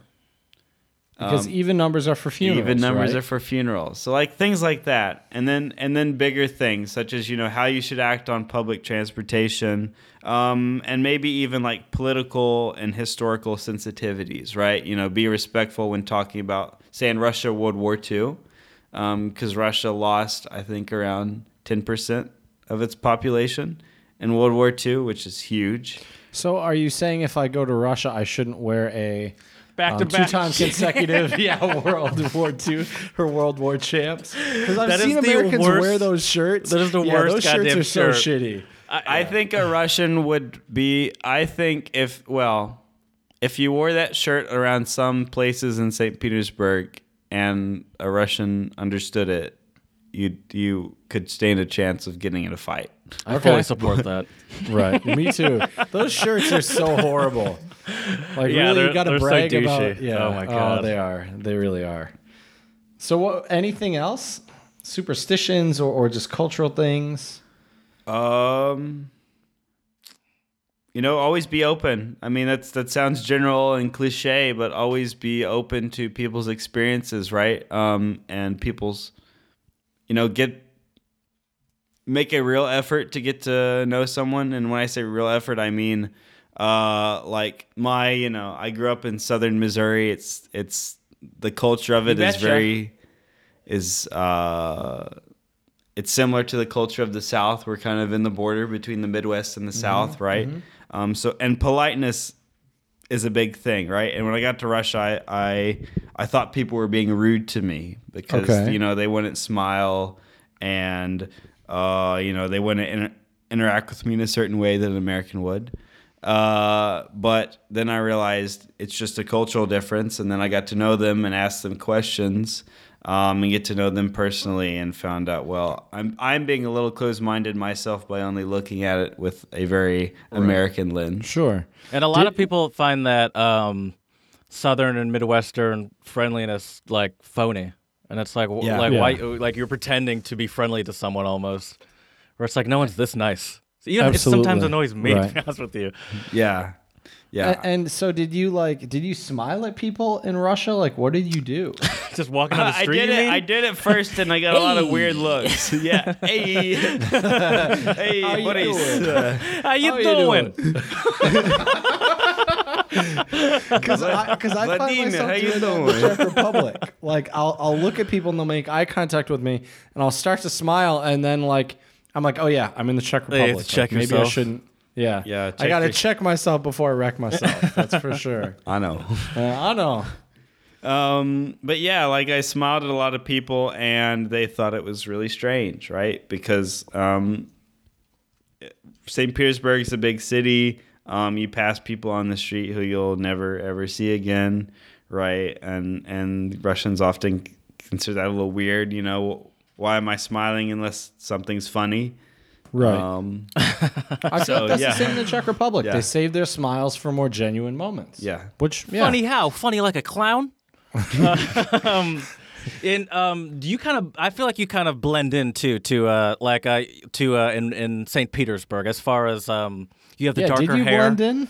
Um, as, as yeah. Are there? I any- mean, I, I, I Russians thought I was a Russian until I opened my mouth. Well, yeah, that's sure. true. I Okay, guess it doesn't that's take long for them to realize that you're not. yeah, I, I remember I would. So actually, this is an interesting uh, thing to note, when which I should have brought up when we talked about coffee shops. There are things similar to coffee shops in St. Petersburg called anti cafes. Do you know what an anti cafe is? Sounds real Nope. hipster. Yeah, it is super hipster. So it's a cafe. It's like more, I'd say more like a hookah lounge or something like that, where you have hookahs, you have snacks, food, and you have like TVs with video games and things. Oh, and that sounds board awesome. games, and you pay for time. You do not pay to do. You know, you not you don't pay to like use the Xbox. You pay for your time at the cafe. That sounds fun. Yeah, it was really fun. But anyways, I'd walk into one, you know, me and my me and my friends, my Russian friends and an American friend who like spoke Russian really well, and then me uh, at the time, and we'd walk in, you know, talk to the person asking for a table, blah blah blah. I'd say, you know, privyet. I say, you don't understand Russian? I said, yes, I understand Russian, but you know, they just heard the accent, right? Mluvite anglicky. that's that's my go-to. speaking speaking of uh, Russian, uh, David, I was hoping you could teach us and the listeners a couple of just simple, useful Russian phrases. Yeah. Um, how how how how much can I swear?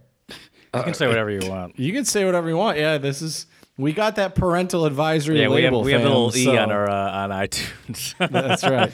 Can I can I just say, correct me if I'm wrong, but isn't spasiba thank you? Yes, spasiba is thank you. Do you know any other Russian, Jared? uh, Privyet. Uh, I said that hello? That's grandma, right? Yeah, yes, privyet is hello. babushka Um, da, Da. Yep. uh-huh. is yes. uh, niet. No. Is no, yes. Um, I think that's all I got. Uh, wait, I'm trying to think of it here. Uh, Rachman taught me some Russian. Uh, Oh, was yeah, he did. In, in undergrad. Oh, yeah, Um, we- he Kog- was from, Kog- uh, Kogdela. Kaktiela, yeah. How are you? How are you? Okay, and hara Harashok is good. Show is good. Uh huh. Okay. Oh yeah, I remember that now. Yeah. Uh huh. Yeah. All right. Yeah. So, what are some useful before we get into the swear words? Yeah. no. Some, I, I, I mean, I think those are the most useful. yeah. yeah. Well, in any language, that's that's just not Russian. That's how American do you say, English, how do you say please? Please, uh-huh. So. Ooh. so that's a I'm that's getting- a that's a very drop right important there. one, right? Can, can you So- say can you say that? w- I got one it. more? I got So it. I got it. please. I got it. Well, I'll- Пожалуйста. pa- пожалуйста. Пожалуйста. Пожалуйста. Okay. Okay. And so, uh, like Czech, when you ask a question or you're asking for something, say from a little stand on the street or a restaurant or whatever, um, you know, you don't need to say, uh, like in American English, um, I would like, you know, may I have, whatever, may I get, Okay. uh, can I get. Uh, you just say what you want and then Give please, me. пож- Give me blank, пожалуйста. Okay. Um, so it's a very important phrase. So how do you say that? Give me Uh, I would just say the name of the food. name of the food. the name of the food in Pajolsta. So Okay, gotcha, So they gotcha. so they're really all about just cutting out the pleasantries. Yeah. because there's a whole lot of how are you good you at a like at a store in and uh in America, and so they're just like we don't need to do all of that. Yeah. Just tell I mean, me what you, you, want. You can say I would want. Right, they're not going to be like. Я Um, I would want something, but it's it, it's really just the same if you just say the name of the food. They wouldn't find um, that odd if you just say the name of the food and please. No. Okay. Totally normal. Okay. Yeah, that that really does make me think about a lot of the un, not I don't want to say unnecessary, but a lot of the pleasantries that we have in America. Because that that would be considered rude, I would say. Yeah, it, it definitely is. And I and I remember coming back to the U.S. Um, and saying a few things at, at restaurants, um, such as in Russia, you always ha- and this is the way in the Czech Republic too. You always have to ask for the check. Check, please. Yep. And I remember wanting to, you know, being in the U.S. and needing to to you know get out of there fast, and I'm like, "Can I have the check, please?" And and the and the waitress kind of looked at me like, "Okay, I'll be bring you the check I'm- when I'm ready to. yeah, yeah. Um, so things like that, and let's see other useful phrases. You said babushka, uh, which is grandma.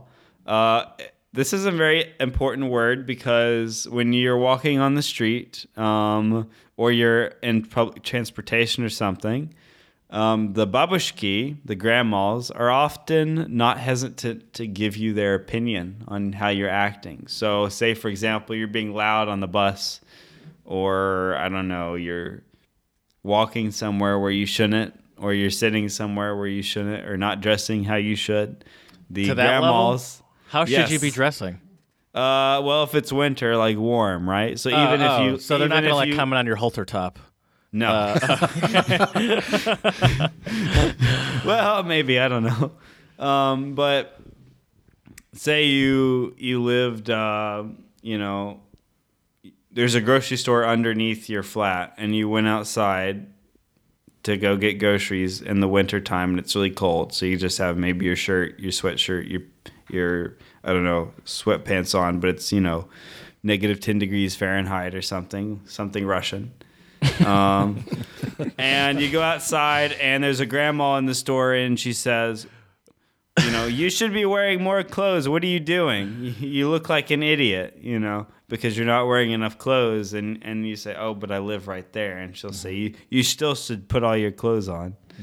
Would So- you say? so- so would what you do you say say? dababushki? You would just you call ignore her? them. Oh, you ignore them. Yeah, Okay.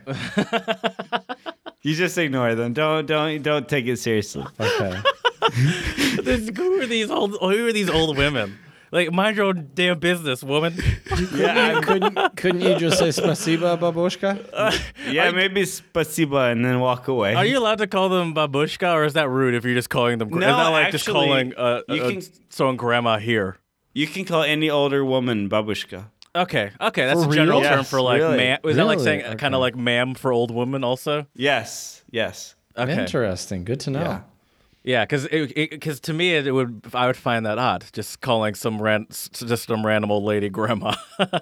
So so you mentioned in Russia, you have to ask for the check, like in the Czech Republic. Yes. So how, how do you do that in Russian? What do you say? Счет, пожалуйста. Short, пожалуйста. Yeah, счет is check. Ah, okay. do Learning you say some it in- Russian here, how- Jared. how do you say it? How do you say it in, in Czech? Uchek prosim, which is literally check please, or platit prosim, like Okay. pay please. Okay. Right? Am I right? Do you, are you are you better than Chad at um at um Czech? I, I would say he is. I would say he is. He's, The- the he's a humble guy. I would say he The is. Russian definitely gives me an advantage. But Because we're Right, going to you're right. Dresden tomorrow, so tomorrow is my time to shine Chad's in gonna Germany. floss. That's right. You want The whole something? No, I'm good. No, I'll get it for you. I'll get it for you. What do you want? No, I don't want anything. the whole time David just could be thinking in his head, weird flex, but okay. Uh, I I mean, but, But, I can understand that though. It is like a little like uh, is respite the right word? Like a little. Like your safe place after just being Oh, for sure. generally going around and not being able to communicate that well. One of my favorite things when I'm with David, when we were in Karlovy Vary, there were some Russians by us. And we walk by, and every time someone's speaking a foreign language here, that my ears gotten good enough, I can usually tell when it's Czech. Mm-hmm. But if it doesn't sound Czech and I'm with David, I always, the first thing I ask him is, Oh, what's that Russian?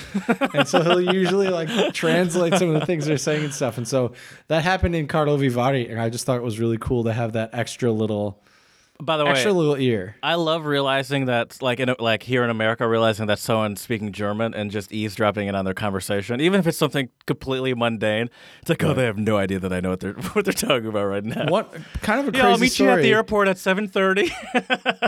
Well, well, it's funny you mentioned that, Jared. Do you remember we were in uh, East Lansing? We went out to a bar and we were walking back to my apartment and we were speaking German. And this girl randomly came Oh, up to us and started speaking German with us. Yeah, I remember. So it was that. like the same thing. It was absolutely crazy. Wow, Um, Yeah, yeah, that's yeah. cool. but that's the beauty of learning another language. Um, Mm-hmm. Most definitely. Um, yeah, that's that's just awesome. And uh, um, what about um, like the? Are there any like specific sounds or letters that are really difficult for Americans to pronounce in Russian? Oh yes, oh yes. I I wouldn't say there's anything on the level of the Czech. Shout out. dobrze, We should we should have that as a as a, drop? soundboard. Yeah. the że. Well, the, the, right. the, the, the really good down. word though is um, which literally means it's a, a water water crescent Watercress. Yeah. or watercress. Um, yeah. But there is one letter, and I won't even say that I can do it right. It usually takes me till the third or fourth try to get it Oh, I think I'm about to say shot of vodka. Uh-huh. yeah. Well, you're not wrong, but um, so it is. There's two like I sounds, like English I. There's the e, and then mm-hmm. there's uy, Uy. and you have to make your Ooh, lips really that- wide when you say it. Uy, e Yeah. uy. I don't want to try. Can you give us an example of like a Russian word with that sounding? Yes. So, uh, actually, the word for like say you, the informal you, in Czech it's t. Right. In Russian it's tuy. Tui. Tuy. Oh, that's pretty Um, good, you Chad. got- Thank you. Yeah, that was good. Okay. T is Czech and then tui. You got to really like stretch your Yeah. mouth. Like it's It's fun to watch. So Interesting. I'm enjoying it from this side. interesting. Okay. Now, now speaking of Czech and Russian, since they're both Slavic languages, um, I'd like you to enlighten Jared and our listeners um, about about that one number difference we talked about earlier. So Czech and Russian, there's a lot of number similarities. At least what David has told me. I don't speak Russian, so I have no idea. But I, I think the man knows what he's talking about. And So, all right. So this came from my, I think he's now 77 year old uh, Russian professor who studied Slavic linguistics at Yale. Um, he really cool guy. So he told me my first year we were going through the numbers, right? Um, you know, 1 to 10, 10, 20, 30, 40, 50, whatever. And we got to 40. And the interesting thing, um, in Czech, you know, the the numbers are, of course, really hard to say. They're really difficult to say, especially especially with that, you know, styrji, that just sound. Um, but they're uniform, right? They're you know from one to a hundred to a thousand to a million. They follow the same numbers. It's not like French where you have to you know throw these weird combinations together or something like that. It's all it's you know just like English. It, Right. it follows the same logic as English. I gotcha.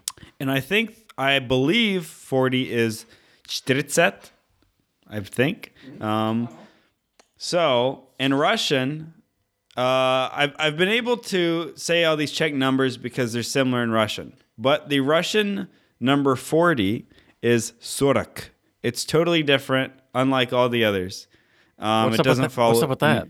Have you done any research So- into why that one number? So the reason my 77 year old Russian professor told me was back in medieval ages, you know, um, when hunting furs in Russia, you know, because Russia is this, you know, wild expanse in the north. When hunting furs was big, uh, They hunted bears with their bare hands. hunt. I know. Yes, they hunted bears with their bare hands, and they they were killing all these beavers. They were getting the beaver furs, and they were like trading in stacks of beaver pelts or furs, whatever you call them.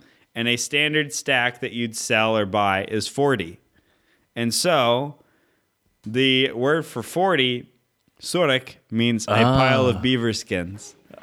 Oh, that's hilarious. Yeah, it's fascinating, isn't it? Uh, Yeah, I like that. I and like when that. I've actually told Russians that, and they don't believe me. Yeah, I like mean, the it- etymology of the word, and then they go look it up. It's like, oh wow, pi- pile of beaver skins.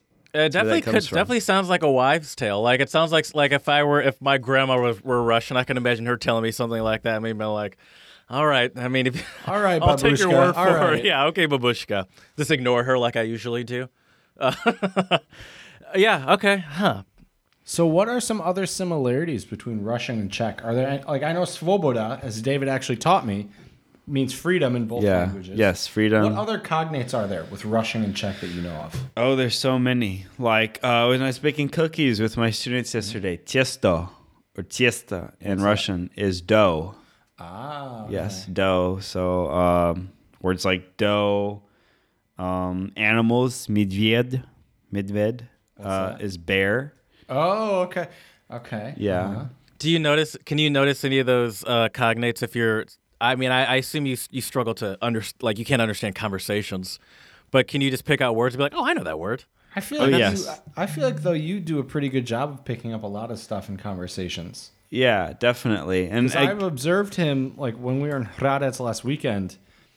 I was I felt like I was like slowly the water was slowly getting over my head like I would understand words and I feel like you got the gist of a lot of it am yeah. I right Yeah, oh definitely, definitely. Um, the Russian helps, you know, studying Czech has of course helped.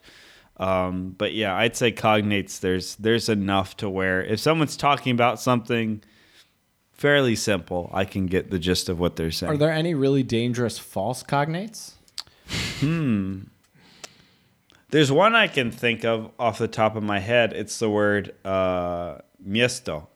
Which so means city which means in city Czech. in Czech and place in Russian. ah okay Yeah, and there's another one. This is also a good one. Ujasny. It's an adjective. okay In Rush, uh, in Czech, it means it's good, like it's wonderful. uh-huh In Russian, it means it's horrible. oh that's a good the one to complete know. opposite. There's also David and I were talking about this earlier. There's also a really funny like two words in Czech that if you mispronounce one of it means completely different. Yeah, ovce and ovoce. Ovce is sheep. Ovoce is fruit. So a little little missing syllable, and the sheep becomes fruit. Yep.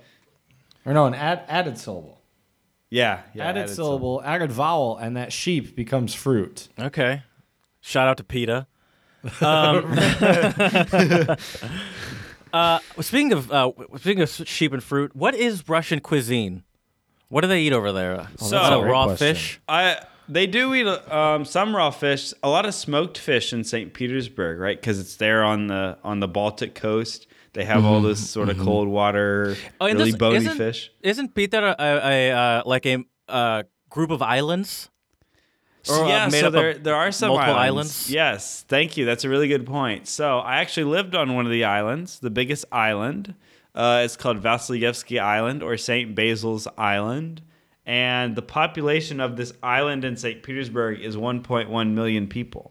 So this Oh. island in this city It's like all, oh wow, okay, Um, it's huge. has, Party Island right has there. more people than some countries, right? Yeah. Um, and yeah, there's I think there's five, four or five islands in St. Petersburg, but Vasilyevsky is the big one. Um, and then it has the mainland with all the canals. So the food. The food, yes, the food. Uh, okay, question for you both. You know what dill is, right? Yeah.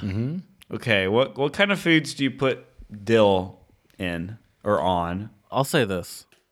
I remember in uh, college, Rahman, our Azerbaijani friend, um, he made that giant pot of rice, uh, chicken, dill, and there was some other vegetable stuff in there. I don't remember exactly what was in there, but I've no joke have been looking for the recipe since he made that uh, almost six years really ago. good. It was so good, and he put a bunch of dill in there too. And it was I don't remember what it was what it was, but I found what it was called, but I couldn't find any recipes that are the same. Anyway, that's the only thing I can think of that has dill in it off the top of my head.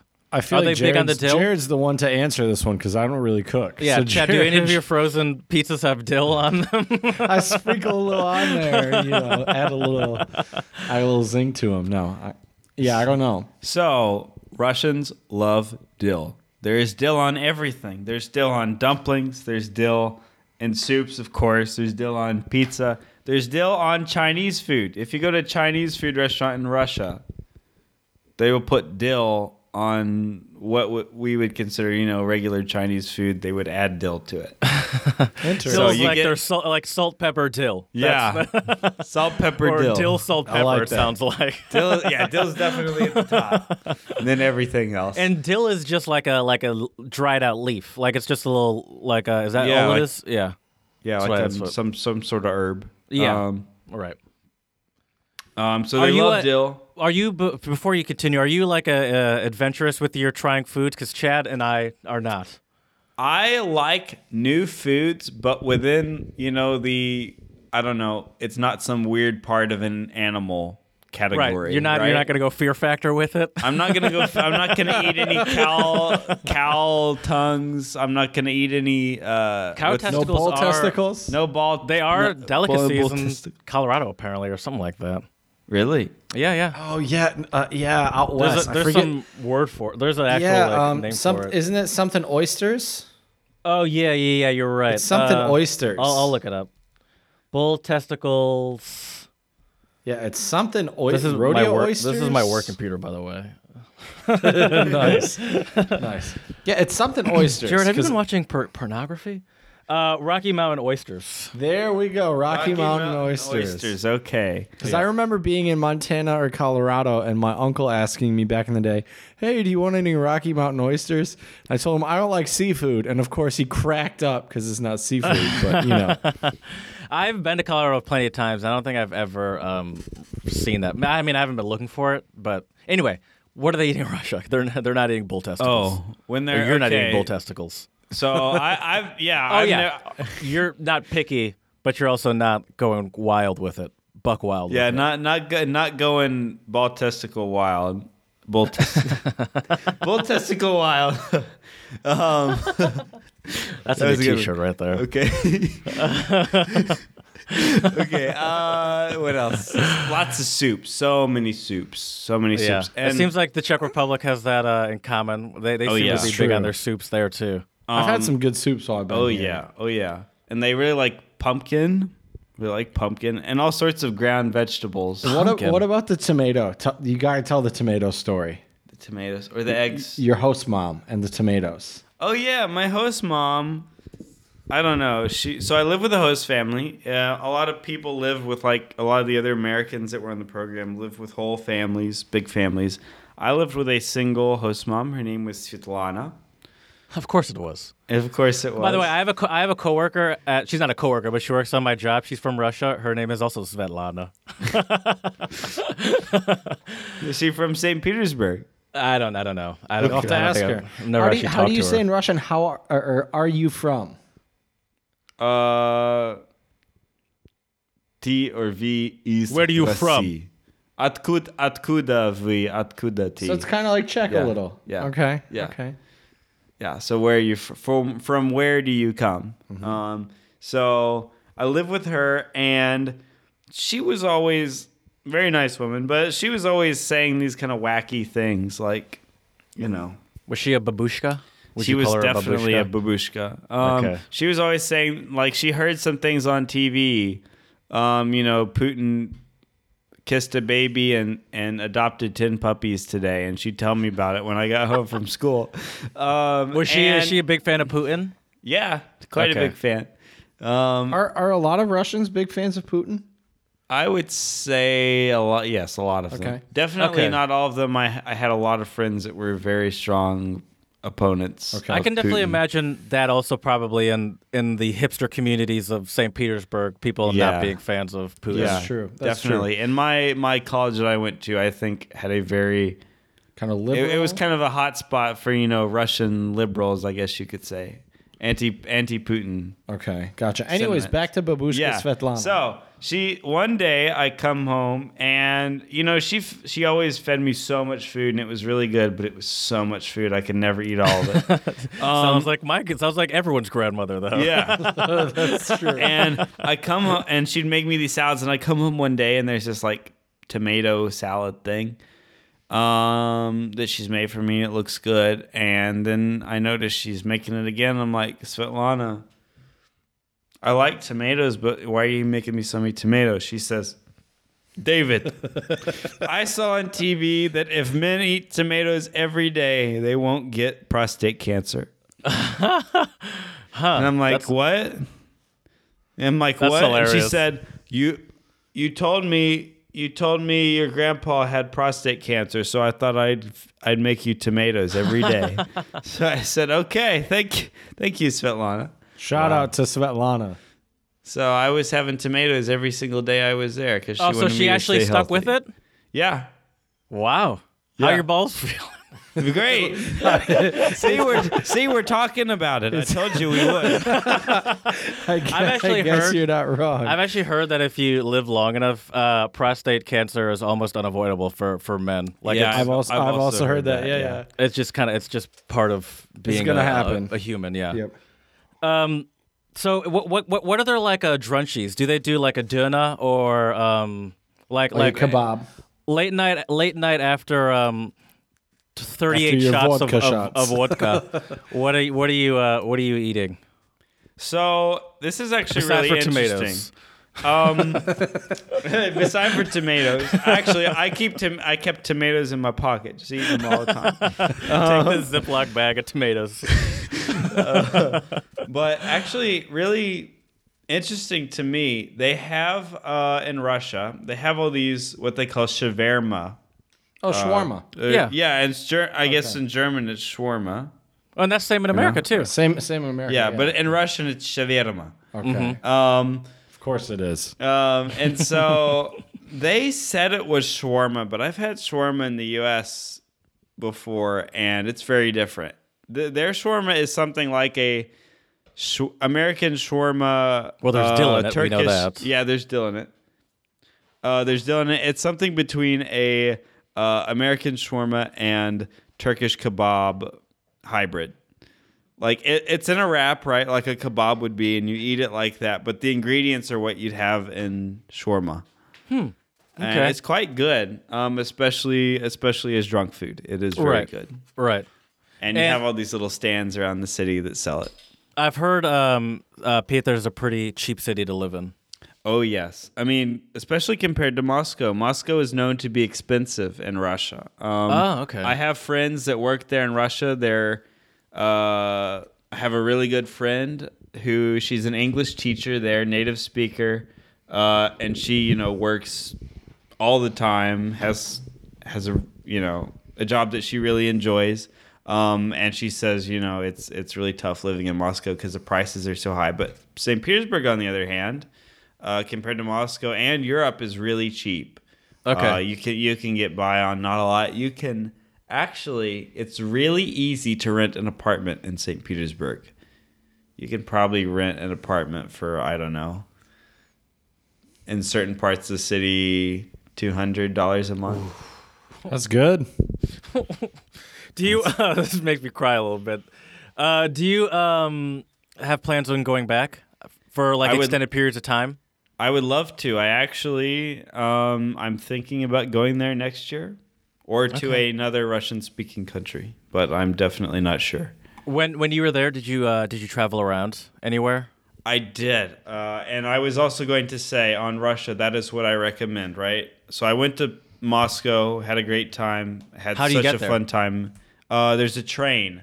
There's a speed train that goes between Moscow and St. Petersburg. It's called Sapsan, which Mm-hmm. is the Russian word for a pereg. Uh, was it peregrine falcon? Right. Inter- okay. Do you know what a peregrine falcon is? I Like know what a- a falcon is, but not Yeah. specifically the so peregrine this, kind. Uh, but I, the peregrine falcon, it like dives at 200 miles an hour. oh, Oh, cool. yeah, yeah, yeah. All right. I- yeah. That's a Sounds cool name for a train. Yeah, for sure. yeah, it's a badass name for a train. Um, and so there's that train, and it takes four hours to go between St. Petersburg and Moscow. Um, so that's because nice. they're pretty far away, aren't they? Yeah, uh, I, I mean, I don't know, I don't Exact know the exact mileage. distance, but it's it's quite a ways. Um, so I went there, but I would recommend, especially if you go to Russia, go to a smaller city because you know St. Petersburg and Moscow they are their own cities. There's a culture of each city. Uh, ev you know that's where people go. But if you want to you know understand the real Russia, get a sense for Russian culture, Russian history, go to a smaller city. I went to a few smaller cities. One that I thought was very interesting was one called Pskov. Um, it's near the Estonian border, and it's this really old medieval Russian city. It has these old medieval walls, and uh, you know you get the real feel of Russia there. You you understand.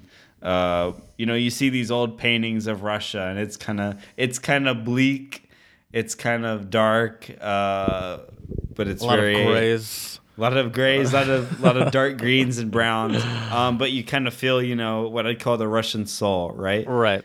Um, you feel it there, and it's a really interesting city. And uh, I thought the people there were were interesting and nice. So I mean, that's that's definitely I'd say probably j- the case for just about anywhere where it's like Yeah. if you really want to understand the culture and the people, you have to get out of the big cities because there's just too Absolutely. much too much.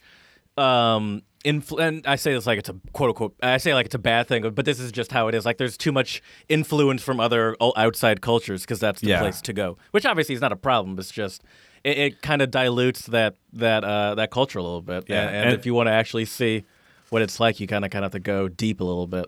Yes, and that is, I'd say that is the case with uh, St. Petersburg and Moscow, uh, which I love about St. Petersburg. But real, the real Russia is a must see if you want to understand Right. Russian people. For Right. sure. And speaking of St. Petersburg, we have a very special song of the pod tonight, Um, suggested by David. So, David, can you give us a little bit of insight, uh, the title of the song, what it's about, everything like that? So, uh, the name of the song that I have chosen is by a very famous Russian group called Leningrad, which was the Soviet name for St. Petersburg. so, the song is called V Pitere Pit, which means in Peter we drink, you know, on the theme of alcohol. Uh, so, Petersburg, as we said, is known as kind of a hipster city. It is also known in Russia as sort of a drinking city. There's lots of, you know, the culture is big there. Uh, students love it. And so a lot of people study there, and a lot of people will go there to drink and have a good time. Um, and the song, V Pitere Pit, uh, in Peter We Drink, is all about uh, sort of, you know, it begins, it talks about other cities. It says, um, you know, you can get good pastries in one city, and in Moscow, yeah. you can, you know, because they're all blow, right? Isn't you, you can get co- you can get blow or I don't, I don't know if they say blow or stuff to snort. stuff to sniff. Yeah, Yeah, Yeah, they, that def- was yeah, on the- so they the- definitely mentioned yeah. cocaine. stuff to sniff. And uh, in Chelyabinsk, which is another city, you can get nice weed or whatever. Um, and then, but it, it ends and it says, "But in Peter we drink," and Yes. it's all about drinking. Um, and it also references like kind of the hipster culture that I was talking about. It references like the police attitude and the citizens of the you know Peter Burger attitude of drinking and the laid backness, and uh, it, it's really a, a really nice commentary on St. Petersburg as a city and other you know Russian social norms. Yeah. So throughout the video, it goes through I I think five people that are essentially having shitty days at work, and they all kind of run into each other and, and just get hammered together and, and, and have fun together. And, and Peter, we drink. And this song made me want to drink so bad. oh, when when I was watching this, I, I was like, this song really makes me want to get drunk. Like it, it, it and um. It almost seemed like a, I mean, you know, if that's how they feel, that's how they feel. But it, it definitely almost felt like a like a stereotype. I was like, is this like it's like a the stereotype of what people think of when when Yes. people hear Russia. Yeah, yeah. Like for example, like well, one, it's all about them just drinking to uh like to complete excess. But then even like the part where the cop, the police officer joins in on the drinking, it's because uh, he gets hit by a car. And the people that hit him then throw him off a bridge. Yes, into, into, the, the canal, and I had I had some friends that jumped into the canal while I was there. And then he's just Um, like, fuck it, I'm done working. I'm going to go drink. yes. Um, yeah, exactly. And I mean, I saw things like that happen. You you know, you'd meet random Russians on the street, just as you do in many other places, and uh, you just start drinking with them and having a fun time and getting to know them. Um, and this song, the reason, one of the reasons why I chose this song, uh, during the first, uh, I I mentioned I had class with a lot of Russians, and like the first week they invited me to a house party, and they were showing me this Russian music and playing the music and talking about it. Um, and I heard it many times, and it was it was a bit of like a pregame song. You know, we we'd play it when we know Uh, we wanted well, to have that- fun. That makes sense relax. because there's 70 million uh, views on YouTube. Yeah. Uh, so that definitely makes sense. And it is it is catchy. I found I mean I don't I don't even speak Russian, but I found myself singing along to it. I listened to it like Yeah. four times. yeah, it's it's a fun song. And by the end of my time there, I was exploring the city more and more. I wanted to see as much as I could before I left. Um, and on one of the very last weeks, I went to this flea market that runs every single Saturday of the year. It's called uh, Udelnaya. It's at the Udelnaya metro stop. And I was walking through the flea market in the snow, and there was this guy selling his goods. It was basically just a bunch of knickknacks and old, you know, like Soviet junk. Um, and he had a little radio there, and he was playing this song as all the ba- as all the grandmas, the babushki walked by. He was playing this song and dancing to it, and and it just it was such a Petersburg moment. That's awesome. What um what do you miss most about uh about your time there? Oh, that's a hard one. Yeah, that is a hard one. I, I'll uh, give you two answers. Okay. Um, the I guess more unique answer was you know sometimes I just walk around the city at 1 a.m. in the morning in the snow as the months you know as the as the year dragged on and the days got shorter and shorter. Um, and you just stare up at you know some old beautiful Russian church in the snow and just sit there and and take it all in and the feel of the city the soul of the city is really strong and I'd feel that and my more cliche um, but probably primary answer is all the fantastic people I met there and everything I learned about Russia and Russians and Russian culture and but it's a cliche because it's it's true. I mean, it is true It and is I, sure. so true. You, For sure. I think I think people would hope that that's how most people come away from their time abroad is is is not but saying, "Oh my god." I mean, yeah, it's like, "Oh, the churches were so cool with the spirally roofs." Yeah. But it's like that's but it's like that really what makes the people is the city, not the Yeah. spirally roofs. yeah Are there spirally roofs in St. Petersburg or is that There just a are. Moscow thing? Okay. there are Those are cool to look at. I hope you become an architecture professor. Is that is that the proper term? Spirally Spires? roofs. if it isn't, it should be.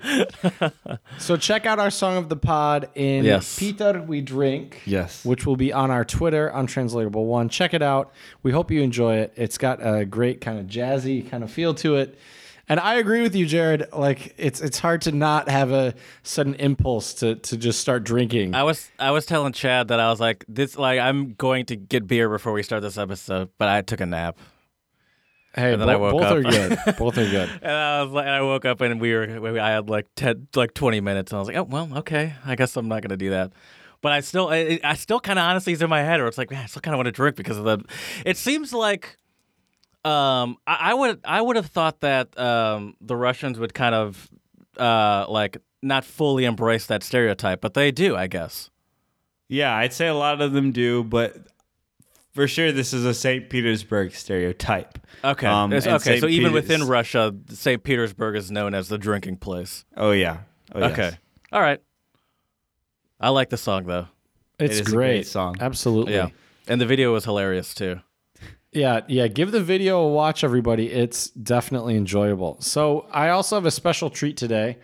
Um, this Czech word of the pod, I think, is incredibly useful. Um, and uh, I'm going to let David take the reins on this Czech word of the pod um, because he has a special story for it. He also taught me this word, and I have also started to use it in my Czech vocabulary. So take it away, David. So, one night uh, or one evening, I was with my students um, at a like club event, and uh, we were talking about Czech words, and they said, "Oh, we need to." I I teach in this town called Hradec Králové, as I mentioned in the beginning, and they said, "Oh, we need to teach you a Hradec word.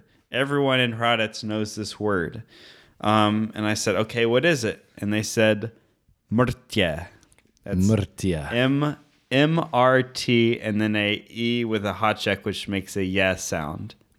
A little V above the E kind of thing. Right. Mrtě. Okay. So I asked them, "What's it mean?" And they said, "We don't know." And you, if you type this in like Google Translate or some dictionary, it says "really." But after asking about the context, the translation of this word "mrtě" means hella. Something is, you know, hella Like whatever. hella hella tight, you mean? hella tight, you know. According to um, Čeština 2.0, which is like a Czech online dictionary, mrtě means much, terribly, or too much. But I think hella AKA is a way hella. better. right. Yeah. So hella, Hella, that's and you can use it with literally anything. You could say, you could Mrtě say, spicy. Yeah, hella spicy, mrtě. I don't know the Czech word for spicy. I don't either. Um, you could say, you could be talking to your friend. Cold. How do you say cold? Chladno. So you could say Mrtě kladno.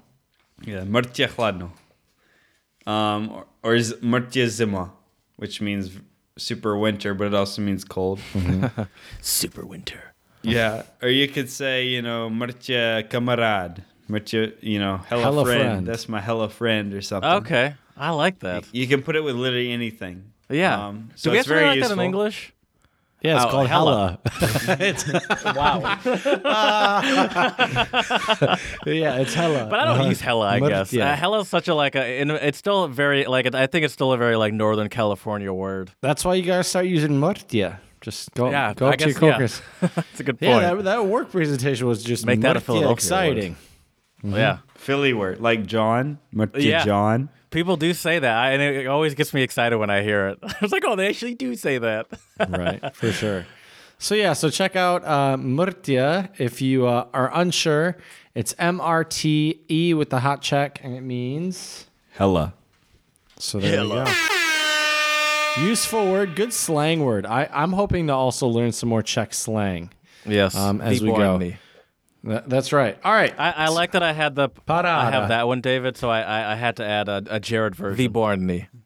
So ex- explain to me briefly why why do you have paráda on the soundboard? So, I so just like how it sounds. well, it sounds good. And when I, I learned this word, this was the Czech word of the pod eons ago, it seems like in podcasters' time. Yeah. Um, but I was, it was when we, when we were first, uh, when we got here and I went to the bank and, uh, the, the woman at the, the, the bank teller, not even the teller, but the woman setting up my account got everything to work and she went paráda. And I asked, I asked my mentor what that meant. She said, great or excellent. And then I signed a couple documents and she told my mentor, yeah, you're, you're all done. And so I answered with, uh, there, there you go. So, so yeah, it's it's a cool sounding word. Um, all right, so I have some special jokes for both of you. Um, David has also not seen these, unless he's sn- snuck a peek at my little notepad here.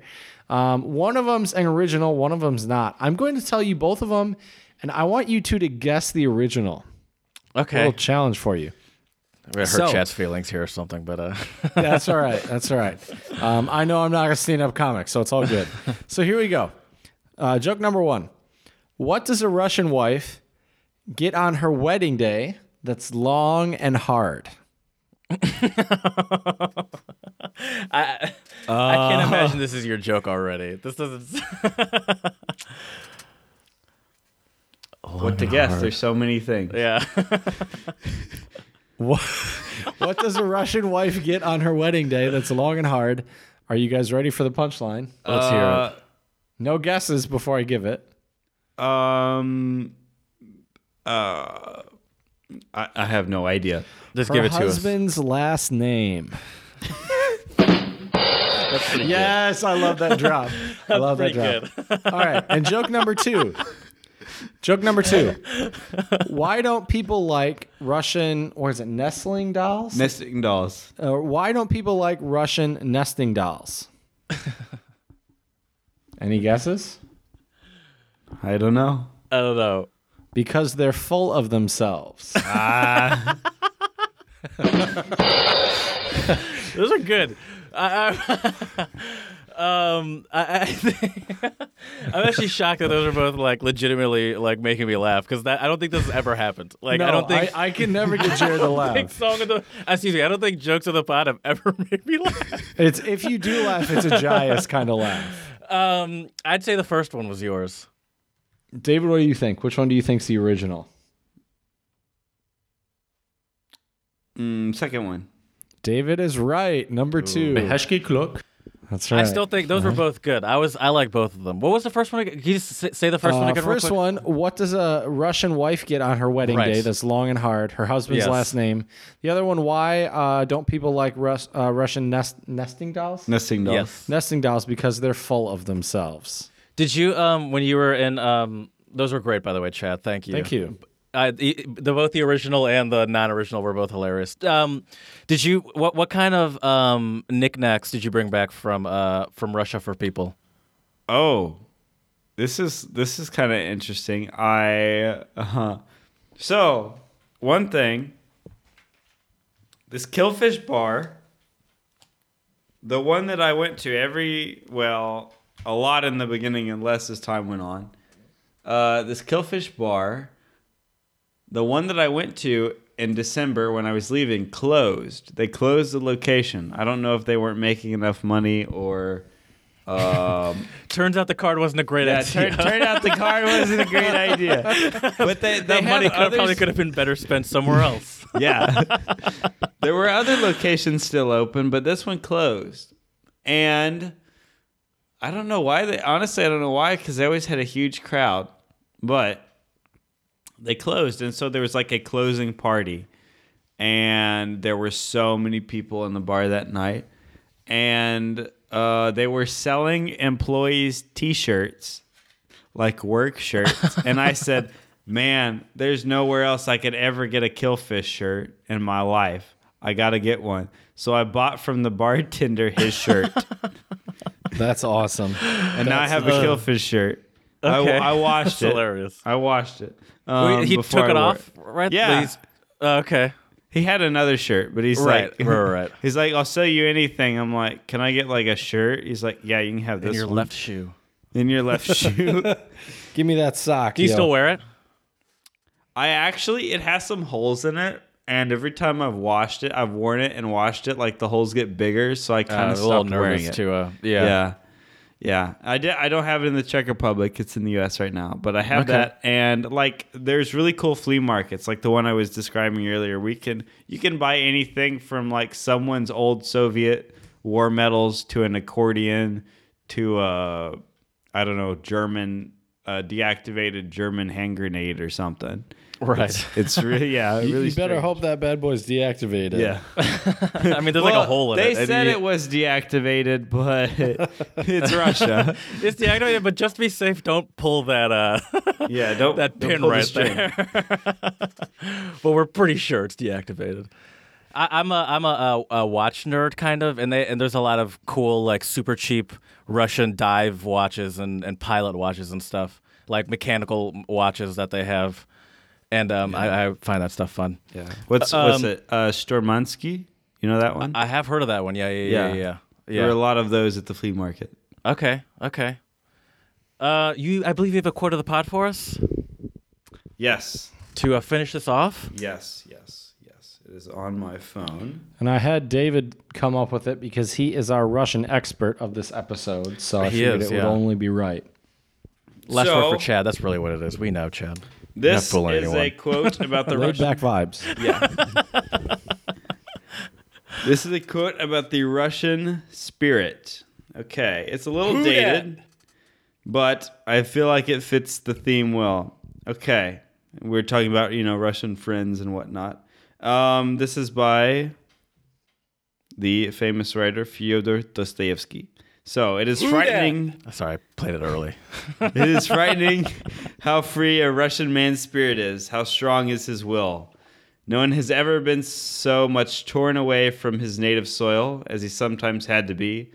Nobody ever took a turn so sharp as he following his own belief. So, Russians are strong in their beliefs, Heavy. convictions, and they're definitely unique. Um, do you do you do you uh um do you think you fit that sort of uh um, personality trait? Is that why? Is that what? A, is that what uh, attracts you to that? Maybe. I, I hope so. I definitely. Well, I'd say this. I don't know the answer to your question, but I'd say after going to Russia, mm, that's what I think so more than before. I You had gone. appreciate it. You definitely I appreciate it. Yes. Okay, that's fair. And I, I That's yeah, I mean, it definitely seems like even just to to not saying I would like and stuff like that. It definitely seems like something you have to get used to. And either I could I could definitely see someone not liking that that culture and and and completely understanding that and being like that makes sense. But that's I think also part of the beauty. Not everything's for you. That's for sure. That's the beauty of going to different cultures and traveling and, and trying to figure out that special place for you, you know? Um, So, yeah, so we really appreciate the quote and all of the expertise and insight. Yes, and thank you so much, both of you, for having me on your show. I've enjoyed it. Enjoyed talking about Russia, Oh, we I I enjoyed it too. That was a lot of fun. Thank you. Absolutely. and I recommend it to everybody. I think it's such an interesting place um, with such an interesting culture that is unmatched. Absolutely. Absolutely. So we hope this was also insightful for all of you listeners out there. Maybe it will also invigorate a few of you to take the trip to Peter or St. Petersburg. Um, and we would love to hear your opinions about um, this episode and all of our other episodes. So please send us a message. Uh, you can slide into our DMs on Twitter, untranslatable one. You can also um, check out some of our uh, clips and interesting photos on Instagram, untranslatable podcast. And if you have any suggestions of future topic ideas or untranslatable words, or have a travel story you would like us to share on the podcast, shoot us an email at untranslatablepodcast at gmail.com. Um, I would like to give a special thanks to my um, kámo, which is uh, the Czech word for bro, uh, my buddy David, for uh, coming on this episode and enlightening uh, and educating Jared and I both about uh, Russia and St. Petersburg. We really betcha. appreciate it. And uh, we're looking forward to um, seeing what else uh, we can learn from uh, Russia and other places around the world, and hope to have you back on one of these days again. And uh, we thank all of our listeners out there for the support. And we are looking forward to talking to you next time. And here on the Untranslatable podcast, we give you a loud and proud Děkujeme.